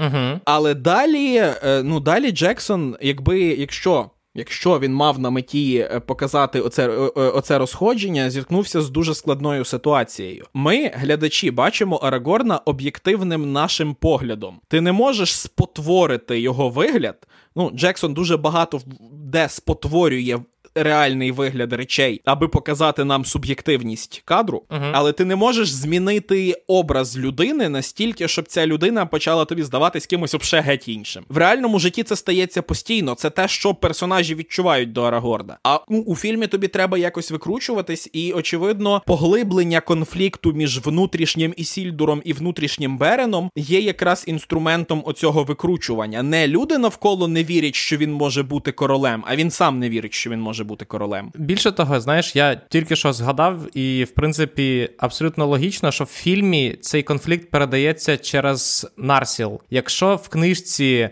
Його перековують вже в Рівендолі, і Арагорн виходить в подорож з Андурілом з перекованим мечем. То в фільмі нам тільки в третій частині показують, як Елронд привозить перекований Андуріл Арагорну і закликає його стати на стежку мертвих і нарешті визнати себе як короля. І от якраз цим фільм намагається нас нам показати ось цей перехід між Арагорном, який сумнівається, і Арагорном, який прийняв себе як короля. Загалом так. Тобто, мені здається, що ті ходи, які робить Джексон для певного применшення е, образу Арагорна, це ходи зроблені для драматичної напруги впродовж всієї трилогії, і якраз цю драматичну напругу Джексон розігрує блискуче. Тому тут можна казати про відмінності у зображальних засобах. Ну тому що в кіно і в книжках різні зображальні засоби, uh-huh. так буває. Але тим, що в нього було, Джексон, як на мене, скористався на всі 100. Тобто Арагорн, звичайно, значно менш впевнений, але він е, він грамотно зроблений персонаж. Він якісний персонаж, якому і невпевненості, якого ти віриш, тому що Джексон не просто зробив його більш омегою. Це не те, що він зробив. Він оточив його декораціями і оточив його актуалізованими і більш акцентованими порівняно з книжкою конфліктами, які дозволяють йому проговорити цей конкретний аспект себе, який у книжці проходить ледь-ледь таким мотивчиком. Він де-не-де з'являється, і то переважно устами інших персонажів, і змінюється ставлення персонажів до Арагорна, а не його ставлення до себе самого. А тут ну ми б відразу побачили, що він король, якби він був свідомий своєї королівської величі. Uh-huh. Нам теж треба цього не бачити. Ми повинні поділяти біас оповідача. А для цього нам потрібно, щоб об'єктивна картинка, яку ми бачимо в кіно, теж була спотворена, щоб ця картинка, щоб режисер і оператор поділяли біас оповідача. Власне, це один з елементів, чому я вважаю цю кінотрилогію пропагандою в межах самого середзем'я. А давай, якщо ми вже в Рівендолі. І ти згадував про свою нелюбов до Гімлі, давай тоді зразу скористаємося нагодою і обговоримо подібність і відмінність і Гімлі, і Леголаса, і Боромира від е, своїх книжкових оригіналів, скажімо так. Так, добре. Я почну з Гімлі, тому що насправді до Леголаса в мене є одна глобальна претензія в Джексона. Леголас у другій і третій частинах, ну він імбовий. Можна м- можна взяти Леголаса е, в одне рило винести весь Мордор і не паритись. Окей, це було видовищно. Мені здається, що Джексон е, був послідовним до кінця, і в Гобіті е, він перетворив Леголаса на просто вже абсолютну імбу. Цим же і поховав, поховавши багато в чому трилогії Гобіта, насправді. Як на мене, теж так, не навіть не Тауріель, а саме Леголас, як на мене, найслабша частина Гобіта. Але про це іншим разом. Гімлі. Е, бо до Боромира я не маю претензій. Якщо ти маєш що розповісти про нього, можеш сказати. Для мене просто обидва персонажі, і в книжці, і у фільмі максимально на своїх місцях, і наскільки я пригадую, їхні конфлікти не так і відрізняються. Так, е, перед тим як ти явно, а ти явно маєш що сказати про Гімлі, uh я скажу, що дійсно Леголас. Загалом мені насправді дуже подобається е, гра Орландо Блума, в особливо в першій частині, тому що в другій і третій насправді він набагато більше виступає як екшн-герой. А в першій частині є багато моментів, коли ти дійсно віриш йому, що він грає ельфа, що він грає е, істоту, яка. Погано розуміє людей, погано розуміє те, що відбувається з людьми, і скоріше ставиться до них з деякою допитливістю, аніж як до рівних собі. Моя, напевно, улюблена сцена з Леголасом в цій трилогії, коли коли Боромер помирає, ми можемо бачити, як е, герой. Орландо Блума, я не знаю, наскільки навмисно це було зіграно, але він, знаєш, дивиться на всю цю сцену скоріше з такою сумною допитливістю, з певним відчуженням і відстороненням, які якраз характерні ельфам по відношенню до людей. Тому Леголас мене абсолютно влаштовує, точно так само, як і Боромер. Хоча мені здається, що герой Шона Біна дещо негативно активніший візуально, ніж він є в книжці. Тому що в книжці нам показують кілька е, діалогів, наприклад, там в Рівен, е, в Рівендолі, коли Боромер висловлюється за те, щоб забрати перстень собі, а далі всю решту. Е, власне подорожі аж до фінальних сцен першої частини, ми бачимо просто, що він дужий персонаж, який просто дуже хоче, щоб вони допомогли Мінас Тіріту і пішли туди, а не йшли напряму в Мордор. І все, в принципі. А от е, Шон Бін виглядає дещо такий. І ці сцени, коли на Карадрасі Фродо губить персня, і він йому подає, і камера фокусується на ньому навмисно, щоб показати, що в нього є все-таки щось, є якісь в нього певні думки, а оцих думок в книжці ми просто не помічаємо знаємо. Знову ж у фільмі це диктовано скоріше потребою кілька разів повторити. Ну. У фільмі тобі потрібна ітерація, хоча б типу в кід, коли він пропонує забрати перстень собі на раді в Елронда, тоді закріплення, е, коли ми бачимо, як він дивиться на перстень на Карадрасі, і тоді пейоф, коли він так. намагається забрати перстень у Фродо. Прав... Ну, тобто до цього правило трьох. Так, правило трьох. Ось. А от щодо Гімлі, давай. То, по-перше, і я думаю, багато хто зі мною тут погодиться, мені просто не подобається те, що його зробили комік-реліфом. Третім у цьому фільмі. Угу. У нас третина братства персня це коміки. Ну, що зробиш? Двохтисячні? Я не буду жартувати про українську політику. Так от, але тут важливо не те, що вони зробили його коміком, а важливо те, що вони зробили його лише коміком. Ельфи так, вони відсторонені і допитливі, і в цьому сенсі Леголас кілька разів насправді і впродовж трилогії теж, хоч і не так багато, як хотілося б, демонструє свою радикальну відмінність від людей. Те, що в нього він мислить по-іншому, він сприймає світ по-іншому, і є деталі, в яких ти це бачиш. Про це е, буде сенс говорити пізніше. А от Гімлі uh-huh. з Гімлі забрали його персонажа. Гімлі є персонажем у текстах Толкіна. Він є повноцінним персонажем, і його забрали. Його немає у фільмах. Типу, той Гімлі, якого ми бачимо на екрані Джексона, це не той Гімлі, якого написав Толкін, в принципі. Це інший персонаж. Тому що, от давай сходу, який основний конфлікт Гімлі у цій трилогії у Толкіна? Ти саме в Толкіна маєш на увазі? Так, Якщо саме чесно, у, тек, у, у книжковій трилогії. Якщо чесно, з того, що я можу винести про Гімлі з Толкіна, і чим я був страшенно вражений, це наскільки зустріч з Галадріель впливає на нього як на персонажа, і ну, вона суттєво змінює його і доповнює його арку в е, навіть в першій частині, що чого взагалі немає в всій трилогії. А і що є дуже суттєвим для персонажа Гімлі в книжках.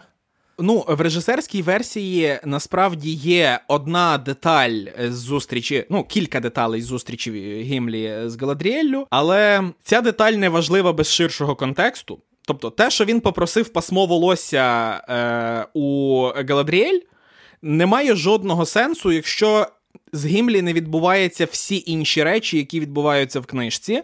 І під відбуваються речі, я маю на увазі розмови з Леголасом. Чому Гімлі з Леголасом, в принципі, стали друзями? Не тому, що між ельфами і гномами якась прадавня ворожнеча, як це виглядає у фільмі. Ну, типу, у фільмі це все зведено до рівня простого стереотипу. Ну, типу, е, ельфи не дуже люблять гномів, гноми не люблять ельфів, французи їдять сир, а ірландці алкоголіки. Це доволі тупо. Натомість у книжці вони починають обговорювати те, що вони бачать. Наприклад, коли вони приходять до лісу, у праліс, коли вони заходять в Леголаса, він викликає абсолютний захват через те, що це входження у звичний простір. У Гімлі він викликає страх через те, що це входження у незвичний простір. Угу. Зворотню зворотню ситуацію ми бачимо у першій частині, коли вони входять в морію. Так. Гімлі заохочує всіх туди йти, але Леголас не хоче. Єдиний раз, коли це було акцентовано у фільмі, хоча б якось, це уже третя частина, коли вони намагаються йти на шлях мертвих. І Гімлі сам собі каже, що ельф заходить до підземелля, а гном боїться ні не бувати цьому. І навіть цей епізод зіграно як ще один комічний епізод зі смішним гномиком. В в Толкіна за браком кращого терміну вони дискутують про естетику. Кожен діалог Леголаса і Гімлі це їхня дискусія про естетичні домінанти в світі, де вони живуть, що є прекрасним і що може бути прекрасним. Чому ми вважаємо красивими одні речі і не вважаємо красивими інші? Кожен їхній епізод, по-перше, зумовлений декораціями, в які вони потрапляють, коли або Леголас намагається пояснити Гімлі своє бачення прекрасного, або Гімлі, за котрим багато багато персонажів через те, що він грубий гном, не, не підозрюють, що у нього є якесь естетичне чуття. Гімлі пояснює йому своє відчуття прекрасного, і у фіналі книжки, по суті, уже в коментарях після завершення сюжету ми бачимо синтез цих двох підходів. Це один з найкращих пейофів в моєму житті, мабуть, тому що ці персонажі, які були зайняті значною мірою філософськими дискусіями у паузах, коли вони не різали орків, приходять до певного спільного знаменника. Ми бачимо дві речі: коли Гімлі іде з Леголасом у темний ліс е, у Мірквуд, звідки родом Леголас, і повертається звідти приголомшений, хоча все ще на трохи наляканий, бо це не його середовище. е І ми бачимо, як Леголас спускається слідом за Гімлі у печери і повертається звідти нездатний розповісти, що він там побачив. І ми розуміємо розуміємо, що для нього це було зіткнення із радикально іншим прекрасним, тому що це логіка, до якої нас підводить кожна розмова, яка в них відбувається. Ну зато в Джексона Гімлі бухає. От якось так. Слухай, я думаю, що варіант Мірамаксівський Гімлі, який ще й матюкається, доволі так, скажімо, характерно для фільмів Мірамакс е, часів Тарантіно. Я підозрюю, ще менше, напевно, тобі сподобався. Отак. Ну тобто, Гімлі явно не є моїм улюбленим персонажем, але він один із найсубтельніших персонажів Толкіна і, можливо, фентезі загалом. І хибне прочитання Гімлі і того, ким він є, і для Толкіна, і в тексті само. Ну, зрештою, ми це все бачимо з погляду Фродо. У Фродо надзвичайно поетична і чіпка до прекрасного душа. Він однаково насолоджується і ельфійськими лісами, і гномськими підземеллями. Можливо, тому йому настільки цікаві ці двоє, можливо, тому йому настільки цікаві проблеми, uh-huh. які розв'язують ці двоє. І власне пошуки прекрасного, які ми тут спостерігаємо, були дуже важливі для оповідача.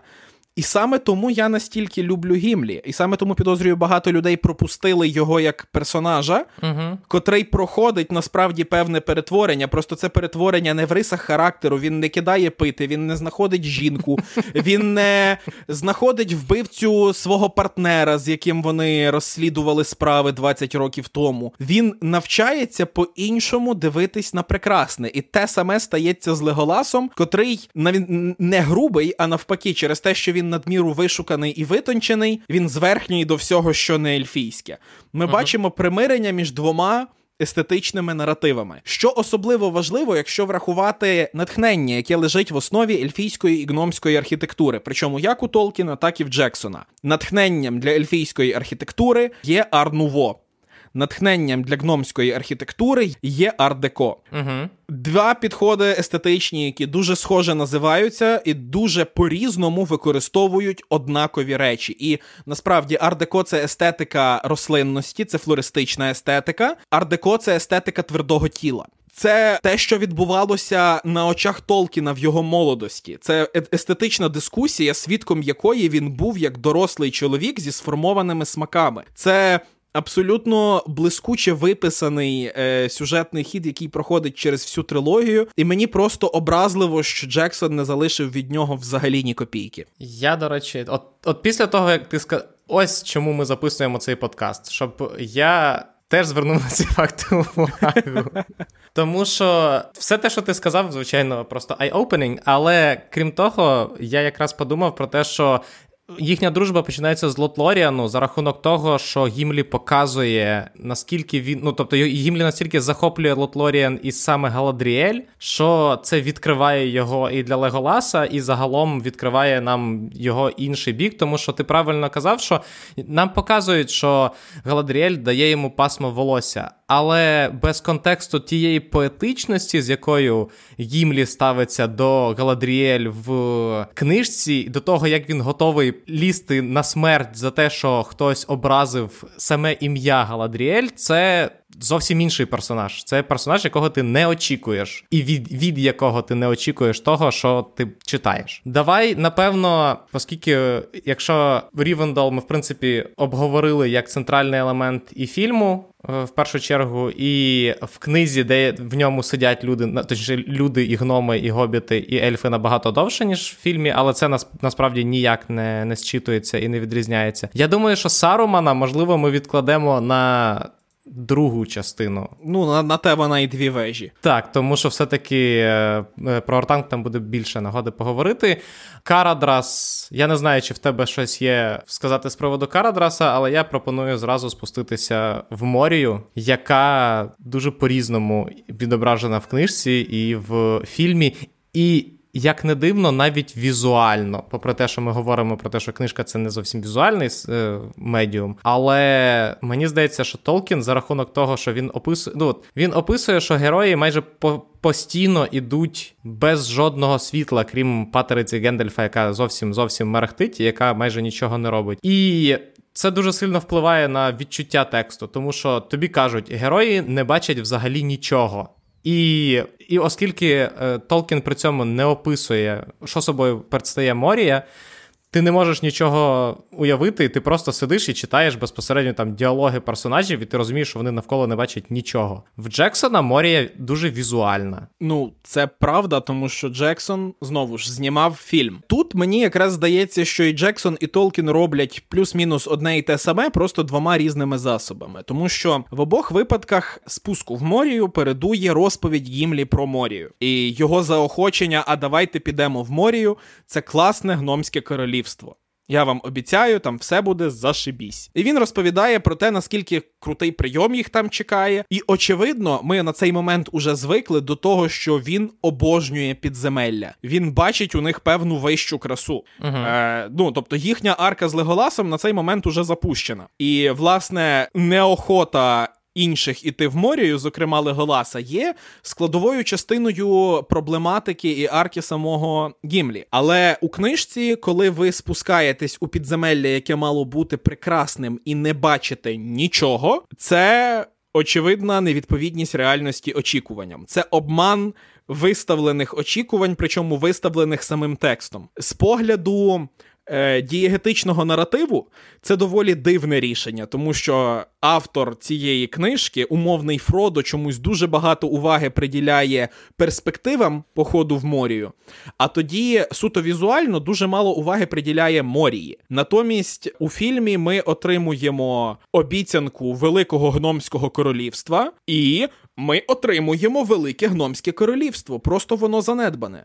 Я з тобою, як не дивно, я з тобою частково не погоджуся, тому що в першій в книжці як не я теж чекав того самого, але в книжці, коли Гімлі говорить про Морію, і взагалі про Морію нам говорять набагато більше, ніж тому, що в фільмі, по факту, всі розмови про Морію до спуску в Морію, це так.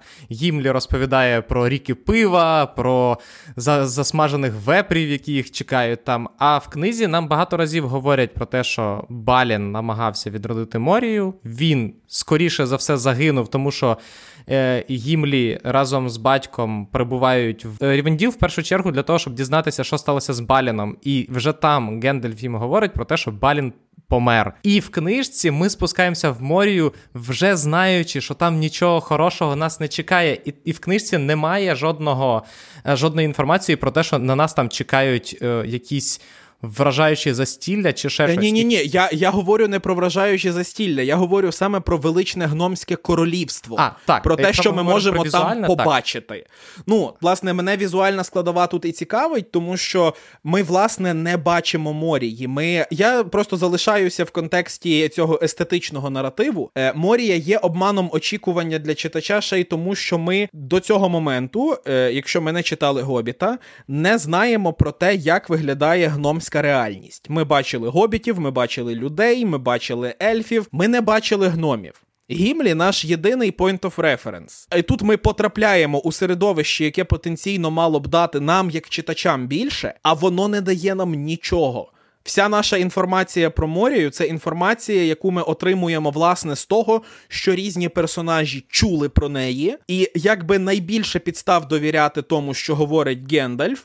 А Гендальф, на відміну від того ж Боромира у книжці, говорить про Морію вельми оптимістично. Ну, бо Боромир, якщо я не помиляюся, взагалі там мало не відмовляє фразами це вірна смерть і так далі. Так, Натомість так. Гендальф каже, що у них є шанси, насправді там все не так страшно, повірте. Морія оточена великою кількістю контексту. Я про це. Угу. Але тоді Тут ми так. в неї спускаємось, і цей контекст не має жодного пейофу, крім Балрога. Якось отак. Так, тут я згоден, але я, я про що я казав? Про те, що на відміну від фільму, який будує якісь очікування, ну заради драматизму, зрозуміло, що це можна зрозуміти, чому будує наші певні очікування на те, що нас там чекають, можливо. А потім роз... Ну і плюс нам потрібна в фільмі драматична арка Гімлі, тому що ну, в книжці нам просто показують, що вони знаходять погребальню Баліна, і ну, це просто факт. Ось ось тут лежить Балін. Дуже дуже шкода. Я дуже радий, що я побував на на могилі Баліна. В фільмі все-таки це нам подається як максимально драматичний момент, тому що Гімлі йде туди, сподіваючись, що він побачить знайоме обличчя і їх там зустрінуть, а по факту зустрічає смерть і розруху. Що не дуже зрозуміло з точки зору контексту, коли ми дізнаємося про Морію і що там взагалі відбувалося, і як вона жила.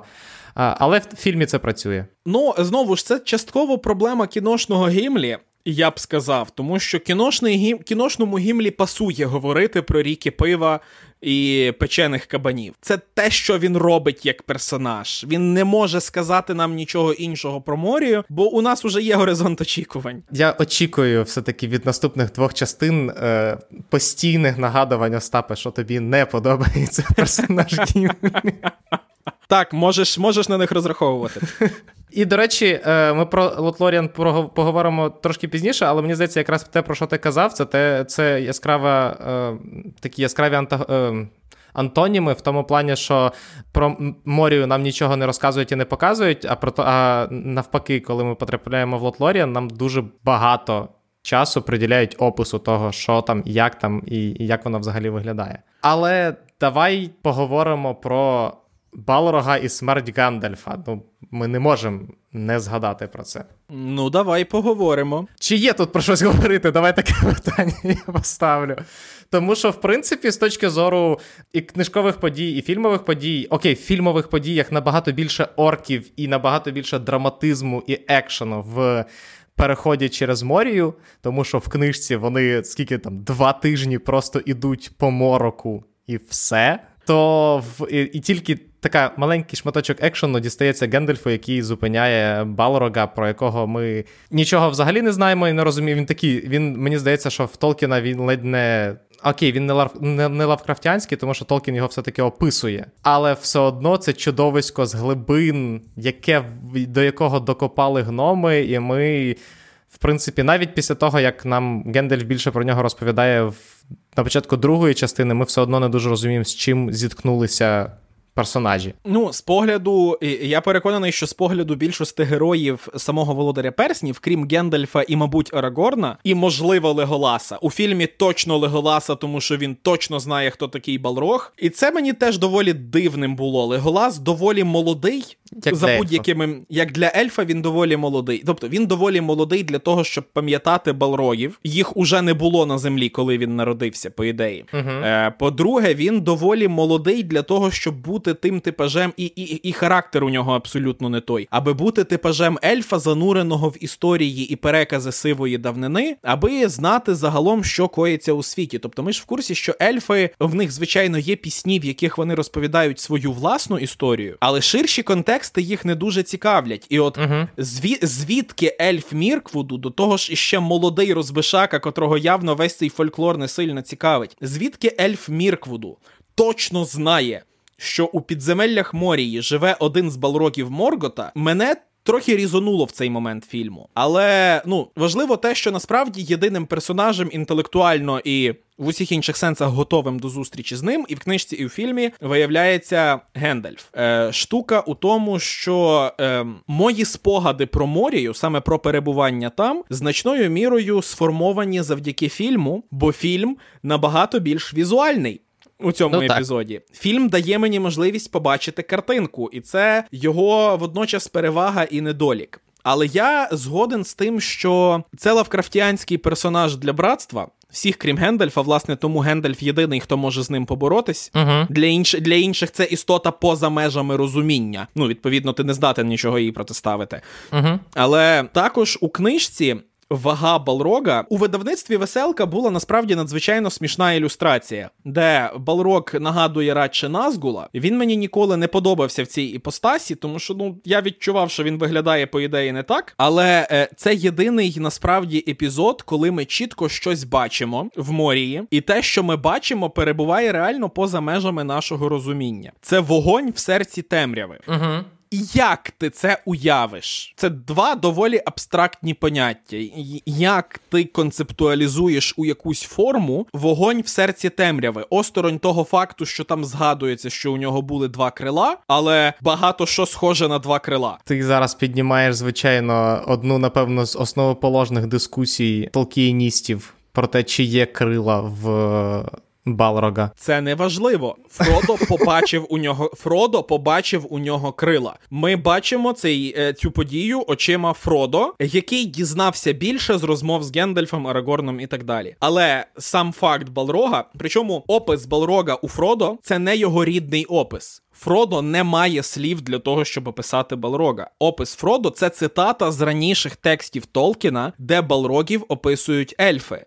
Uh-huh. Зокрема, із Сильмариліону серед інших текстів. Оце от пітьма і вогонь, чи вогонь, е, який іде в серці темряви, і там ну всі ці варіації, це ельфійський спосіб говорити про Балрога.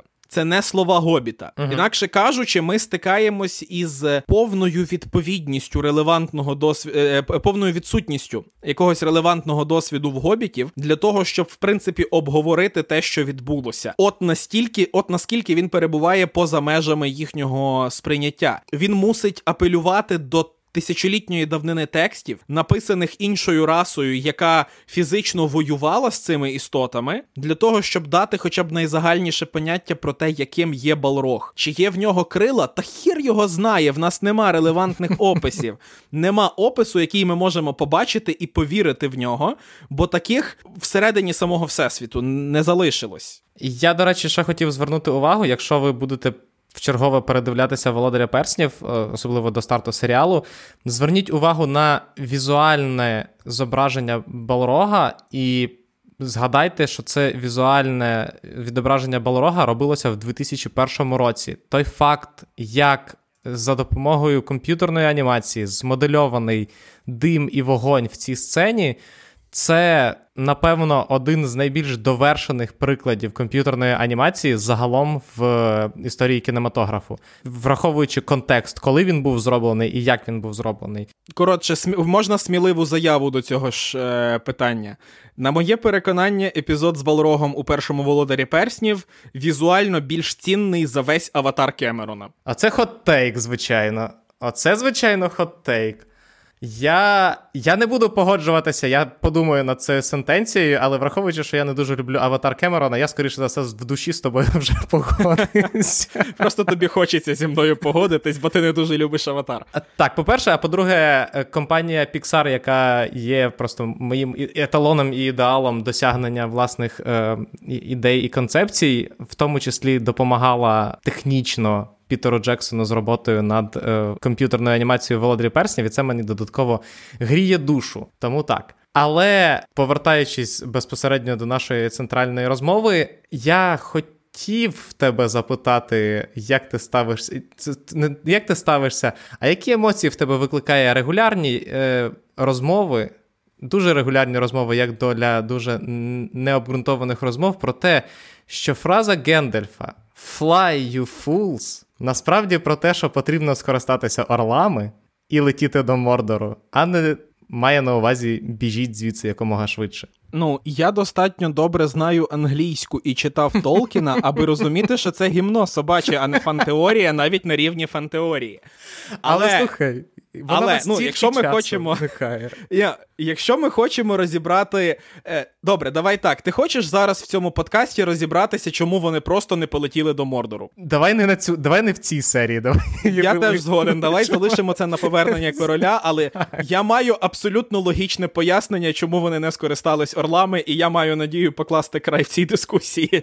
Це буде прекрасним е, завершенням, скажімо так, циклу про фільми, і тому я пропоную це відкласти на пізніше. Так, я не міг не згадати, тому що мене, якщо чесно, в певний момент почало фруструвати, з якою частотою ця. Абсолютно безпідставна фантеорія серед всіх фантеорій, які можуть взагалі виникати на основі володаря перснів, виринає постійно в інфопросторі. Мене це, якщо чесно, відверто бісить часом. Але давай перейдемо до до Лотлоріану, правильно? І до Лотлоріану. Ой, якраз якраз, якраз відкрив на розділі Лотлоріан, можу підчитати, якщо що.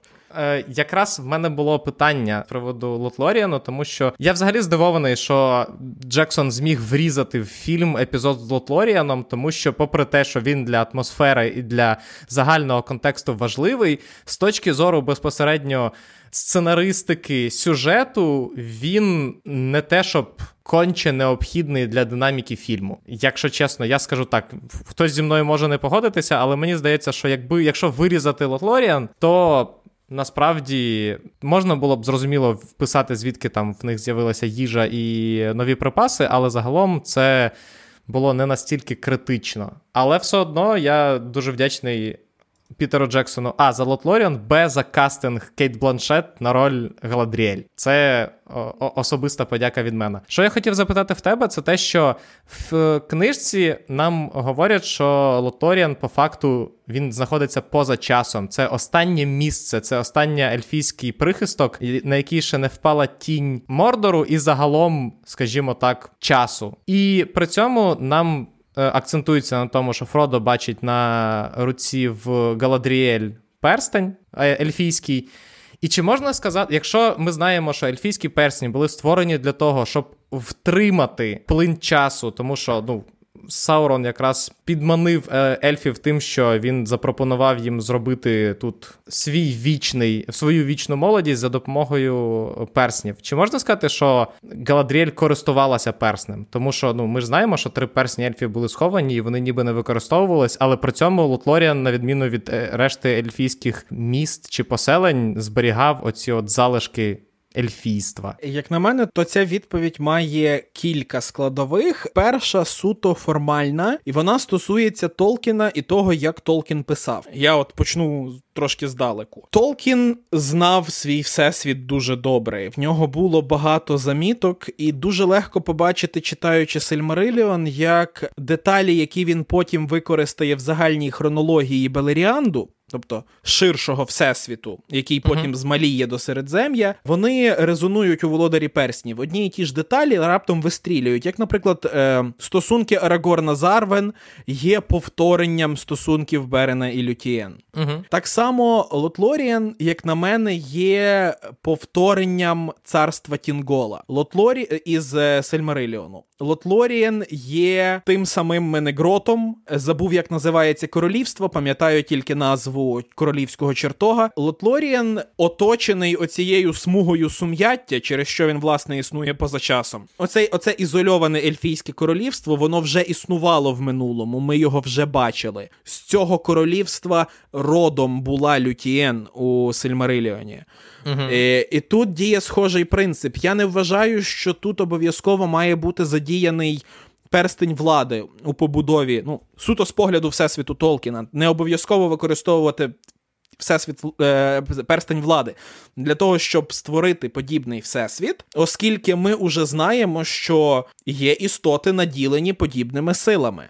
Так, цей пояс сум'яття у Белеріанді створили не ельфи, його створила Майя істота на порядок вища, тобто uh-huh. суміжна десь із Гендельфом за силою, а то і вище. Але е, також Галадріель має одну специфічну особливість, про яку не згадано ніде у фільмах, і я не впевнений, чи згадано в книжках, от їй Богу, не впевнений. Тобто згадано, але для тих, хто і так це знає, вона єдина з усіх, кого ми зустрічаємо, з усіх персонажів, бачила на власні очі світло дерев у Валінорі. Uh-huh. Вона єдина з усіх персонажів, які яких ми зустрічаємо, бачила на власні очі Сильмарили. І тому часточка світла Еренділа, зорі, котра насправді є Сильмарилом, яку вона дарує Фродо, це теж абсолютно не випадкова річ. Очевидно, вона має владу над подібними глибинними речима, просто те через те, ким вона є. uh Я е, Мені здається, що вона не належить до тих Ельдар, котрі прокинулися біля Куєвіенену, тобто найперших Ельдар, які прийшли в цей світ. uh Але її родові її е, життєпис сягає першої епохи. А суть погляду Толкіна на світ. І суть насправді архаїчного погляду на світ і епічного погляду в цілому це те, що світ маліє. Світ рухається від золотої доби до залізної доби. Світ рухається, якщо ми в індуїзмі, до калі-юги. Світ рухається від Белеріанду до набагато меншого середзем'я, до світу, в якому ельфи вигасають. Колись майстер... доступна майстерність була значно більшою. Ніхто не може повторити сильмарили як артефакт, ніхто не може створити їх ще раз, попри те, що вони були створені майстерністю ельфів, майстерністю конкретно Феанора. uh І, Як на мене, десь так само працює Галадріель. Ця ізольованість Лотлорієну від усього світу, як на мене, зумовлена тим, що сама по собі Галадріель є древнішою, а відтак у філософії Толкіна екзистенційно могутнішою за Саурона. Саурон з'являється на арені багато пізніше за Галадріель, і він аж до початку третьої епохи не має такої питомої ваги в цьому всесвіті, як вона. Саурон був дрібним слугою. Угу. Вона була видатною ельфійкою вже тоді. Більше того, вона одна з Нолдор, найбільш технологічно обдарованої раси ельфів нації ельфів, які тільки існують. А те, чи використовувала вона перстень, безперечно, використовувала. Вона практично прямим текстом це каже. Коли вона відмовляється від персня влади, uh-huh. коли вона пояснює, чому вона не може його взяти, причому це саме пояснення в Джексона практично слово в слово.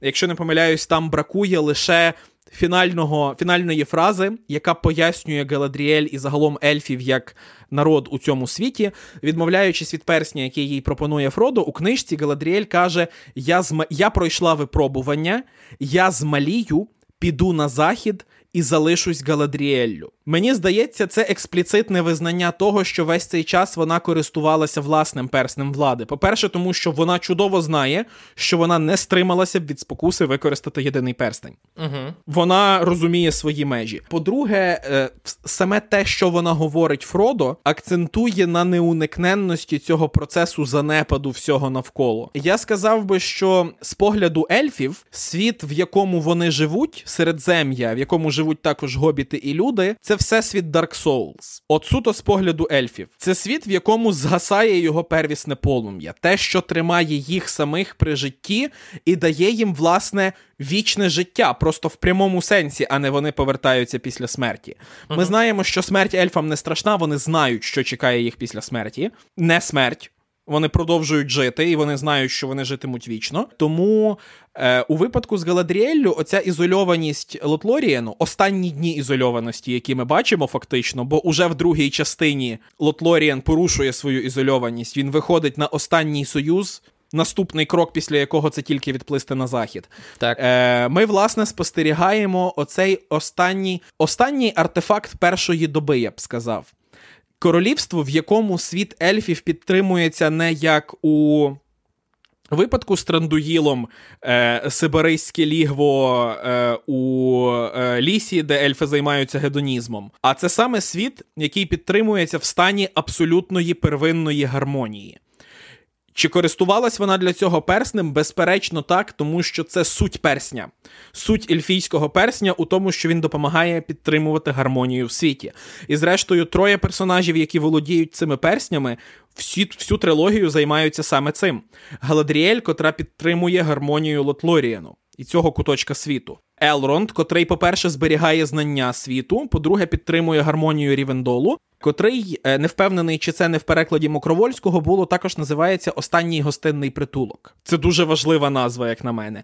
І третій персонаж, який володіє ельфійським перснем, це сам Гендальф суть котрого в тому, що він контролює дотримання балансу у світі, який фундаментально розбалансований. Тобто питання, чи використовувала Галадріель перстень, не настільки важливе. Мені здається, що все те знову ж перстень, на мою думку, будь-який перстень влади символізує суто бажання влади. Відповідно, він відображає намір цієї влади. У випадку з ельфійськими перснями це було саме підтримання гармонії, тому що підтримання гармонії є ідеалом ельфів у будь-якому е, прояві. Єдине, що з часом ми розуміємо, це розуміє Елрон, це розуміє Галадріель, і через них це розуміємо ми, читачі і глядачі. Ельфійська гармонія перетворюється на стагнацію. Настає момент, за яким підтримувати гармонію далі немає сенсу бо вона є імітацією справжнього життя, яке розгортається в світі. Це підтримування гармонії потрібне доти, доки існує екзистенційна загроза. Коли екзистенційна загроза закінчується, ельфи втрачають мотивацію бути господарями цього світу. Угу. Вони повертаються в той світ, з якого вони фактично вийшли, і в якому вони і є господарями далі. Вони повертаються в світ, який об'єктивно відповідає їхнім уявленням про гармонію, а не де вони повинні підтримувати цю гармонію за допомогою деструктивних по суті потягів, тому що персні влади це про руйнування точно так само, як і про творення. Дякую за вичерпну відповідь. Е, Да, я випадково прочитав невеличку лекцію про філософію ельфів. Вибач, я не помітив. В принципі, цей подкаст, якщо чесно, для цього робив, робився. Я не розраховував, що цей подкаст буде набагато коротшим за режисерські версії е, Пітера Джексона. Чи є в тебе ще щось, що сказати про Лотлоріан? Абсолютно нічого. Тобто я сказав все, що хотів. Дзеркало дзеркало Галадріелі це деталь, яку я хочу, щоб ми запам'ятали, але обговорили її, коли будемо обговорювати фінал третьої частини, бо там він буде доречніший цей uh момент. Е, Згоден. Тоді ми, власне, підходимо до е, фіналу першої частини. І, до речі, ще що я забув абсолютно, е, поки не перечитав книжку. Чим е, основна відмінність е, власне фіналу першої частини від фіналу фільму, яка насправді дуже гарно показує, наскільки добре попрацювали зі сценарієм, це те, що. Книжка закінчується на тому, що Фродо покидає братство персня. І все. Тобто, ми ще не знаємо, що. Тобто, ми знаємо про погрози Боромира, які, яким заволодів перстень, але ми не знаємо про смерть Боромира. Ми не знаємо про те, що Марії Піпіна е, схопили орки. Ми просто знаємо, що Фродо з Семом відправляються в Мордор.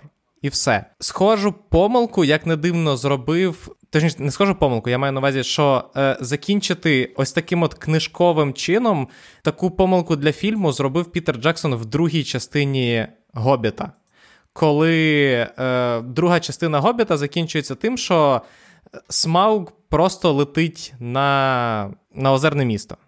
І все. І коли на початку третьої частини нам показують битву зі Смаугом, нам, в принципі, вже все одно. Тому що ми забули, що там було в другій частині. Друга частина через це для нас закінчилася абсолютно нічим. На відміну від е, ситуації з Гобітом, Пітер Джексон закінчує перший фільм масштабною, епічною е, Redemption Arc, скажімо так, Боромира.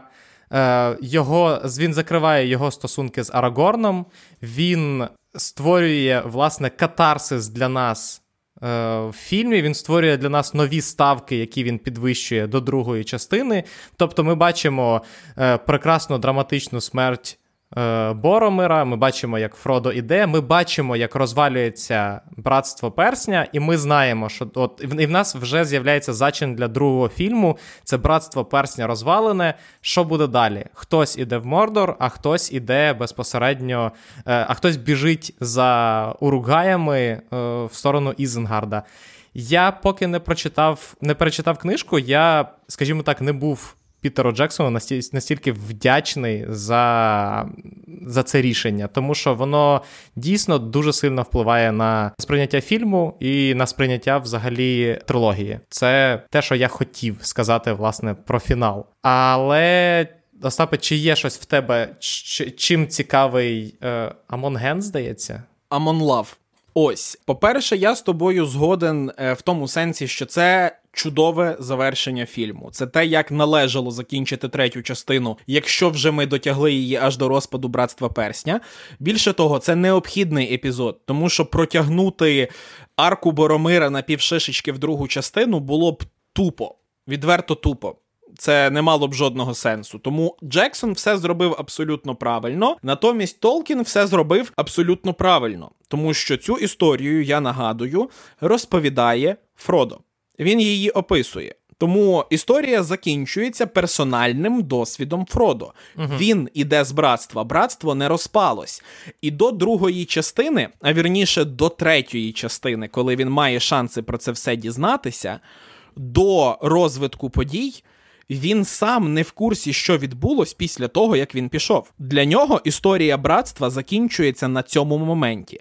Все, що сталося далі з Боромиром, з Мері, з Піпіном, це їхні історії. Він їх не бачив, і вони записані зі слів інших персонажів. Тому Толкін ставить. Крапку там, де крапка має бути поставлена не просто в художньому тексті, а в художньому тексті, який попри те, що говорить з позиції всезнаючого оповідача, все ще розгортається від першої особи. У нас насправді є одна єдина перспектива, через яку ми інтерпретуємо події. І ми це будемо бачити постійно. О, в першій частині це єдина деталь, яка насправді на неї дуже добре вказує, так що ми не можемо її ігнорувати. Епізод. Закінчується, особливо, якщо ви читаєте книжку після фільму, це взагалі капець видно для вас. Епізод закінчується на середині. Угу, так. Половина епізоду є, а другої половини епізоду нема. Фактично, воно так і є. Ми потім бачимо цю саму подію вдруге очима інших персонажів, але потім у другій і третій частині сама структура книжок буде нам дуже яскраво і дуже чітко вказувати на те, що половина подій, які тут відбуваються, насправді не є досвідом нікого з тих, хто нам розповідає половина подій це історія, яку ми чуємо через треті руки. І саме тому я переконаний, я думаю, що на цьому це буде мій останній хот-тейк на першу частину Володаря Перснів. Е, І саме тому, що ми чуємо цю частину через треті руки, ця частина і в другій, і в третій книжці настільки цікавіша за ту, що стосується безпосередньо Фродо. А. Тому що персонажі, які розповідають цю історію, на відміну від Фродо, легко можуть прибрехати, особливо Мері з Піпіном. Такий собі hot take, знаєш, якби ти сказав, що е, частина з Фродо найцікавіша, що є в е, цій трилогії, то в принципі я б сприйняв це за hot take. А той факт, що за Фродо найменш цікаво спостерігати в другій і в третій частині, це. Правда. Е, Ні, мій мій, мій hot take не в цьому. Мій hot take скоріше в тому, що за Мері і Піпіном, ймовірно, спостерігати було б настільки нудно, якби в нас був об'єктивний оповідач. Ми чуємо по суті те, як Фродо записав, як Мері з Піпіном бачать самі себе, і це робить їхню історію настільки захопливою, бо вони пиздоболи. Тут тут згоден. Тут згоден. Чи є, Остапе, щось, що ти хотів би сказати про відну частину Володаря Перснів, скажімо так. Що ти хотів сказати в першому подкасті, чи проговорити сюжету, або просто з думок, які тебе супроводжували? Що я хотів сказати у першій частині? З того, що ми мені з тобою здається, ще не встигли обговорити. Мені здається, нічого. Мені здається, я сказав усе, що або хотів, або спало нагадку в процесі розмови. Мені здається, те, що ми, в принципі, е- все перекрили. Якщо давайте так. А, ні, я хотів сказати, що якщо ми не все перекрили, то пишіть, ми потім перекриємо, але згадав, що весь цей подкаст буде записуватись до того, як буде вже записаний до того, як вийде перша частина. Тому ну, глядачам, слухачам не пощастило. Окей. Ну, е, я сподіваюся, що е, ніхто з них не помітить кількох дрібних помилок в номенклатурі, яких я припустився, поки говорив. Е, про першу частину. А якщо помітили, то я постараюсь виправитись в наступних двох. Стежте, стежте за тим. А ти розумієш, що ти тільки що змусив велику частину дуже прискіпливих слухачів прослухати ще раз, я не знаю, дві години подкасту для того, щоб підловити тебе на якійсь помилці, очевидній чи неочевидній. Я насправді в себе в номенклатурі помітив тільки одну помилку і хотів спершу за неї вибачитись, але тепер ти це сказав, і я не буду, того що більше прослуховувань.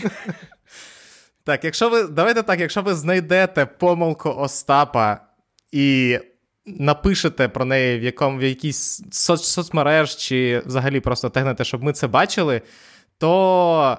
Ми подумаємо над винагородою, скажімо так. Я не знаю, що зараз запропонувати, але мені здається, що це доволі кропітка робота для того, щоб не зали... щоб залишати її без е... якоїсь мінімальної але винагороди. Це правда. Ні, я припускаю насправді, що в мене там більше неточностей. Просто я прикусив язика лише на одній, і лише її одну я сам знаю. Якщо ви знайдете їх 10, Класно, ви дуже уважно слухали цей подкаст. Так, але все одно е, нагороду отримує той, хто знайде саме ту помилку, яку пам'ятає Остап. Так. Тому дякую е, вам всім, що слухали. А людям, які дослухали до кінця цей подкаст, подвійна подяка. А людям, які дослухали цей подкаст з першого разу, потрійна подяка. Але чого ви ще чекали від подкасту про володаря перснів? Дякуємо, що слухали. Приєднуйтесь до нас в наступних обговореннях які точно будуть. Також ми дуже дякуємо Збройним силам України, завдяки яким ми взагалі можемо це записувати і можемо собі дозволити розважити себе і вас, поки вони захищають нас на південному і східному кордонах. Тому допомагайте Збройним силам, донатьте Збройним силам, донатьте волонтерам. Остапе, можливо, в тебе є якісь конкретні побажання по напрямках допомоги? Ну, якщо ви ще не донатите госпітальєрам, то донатьте госпітальєрам, тому що це дуже богоугодне діло, і зазвичай я стараюся те, що ми збираємо на якихось таких штуках, переказувати саме їм. Тому так. Донатьте госпітальєрам. Майте на увазі. А поки ми з вами прощаємося до наступного випуску. Дякую і до побачення. Па-па-па-па.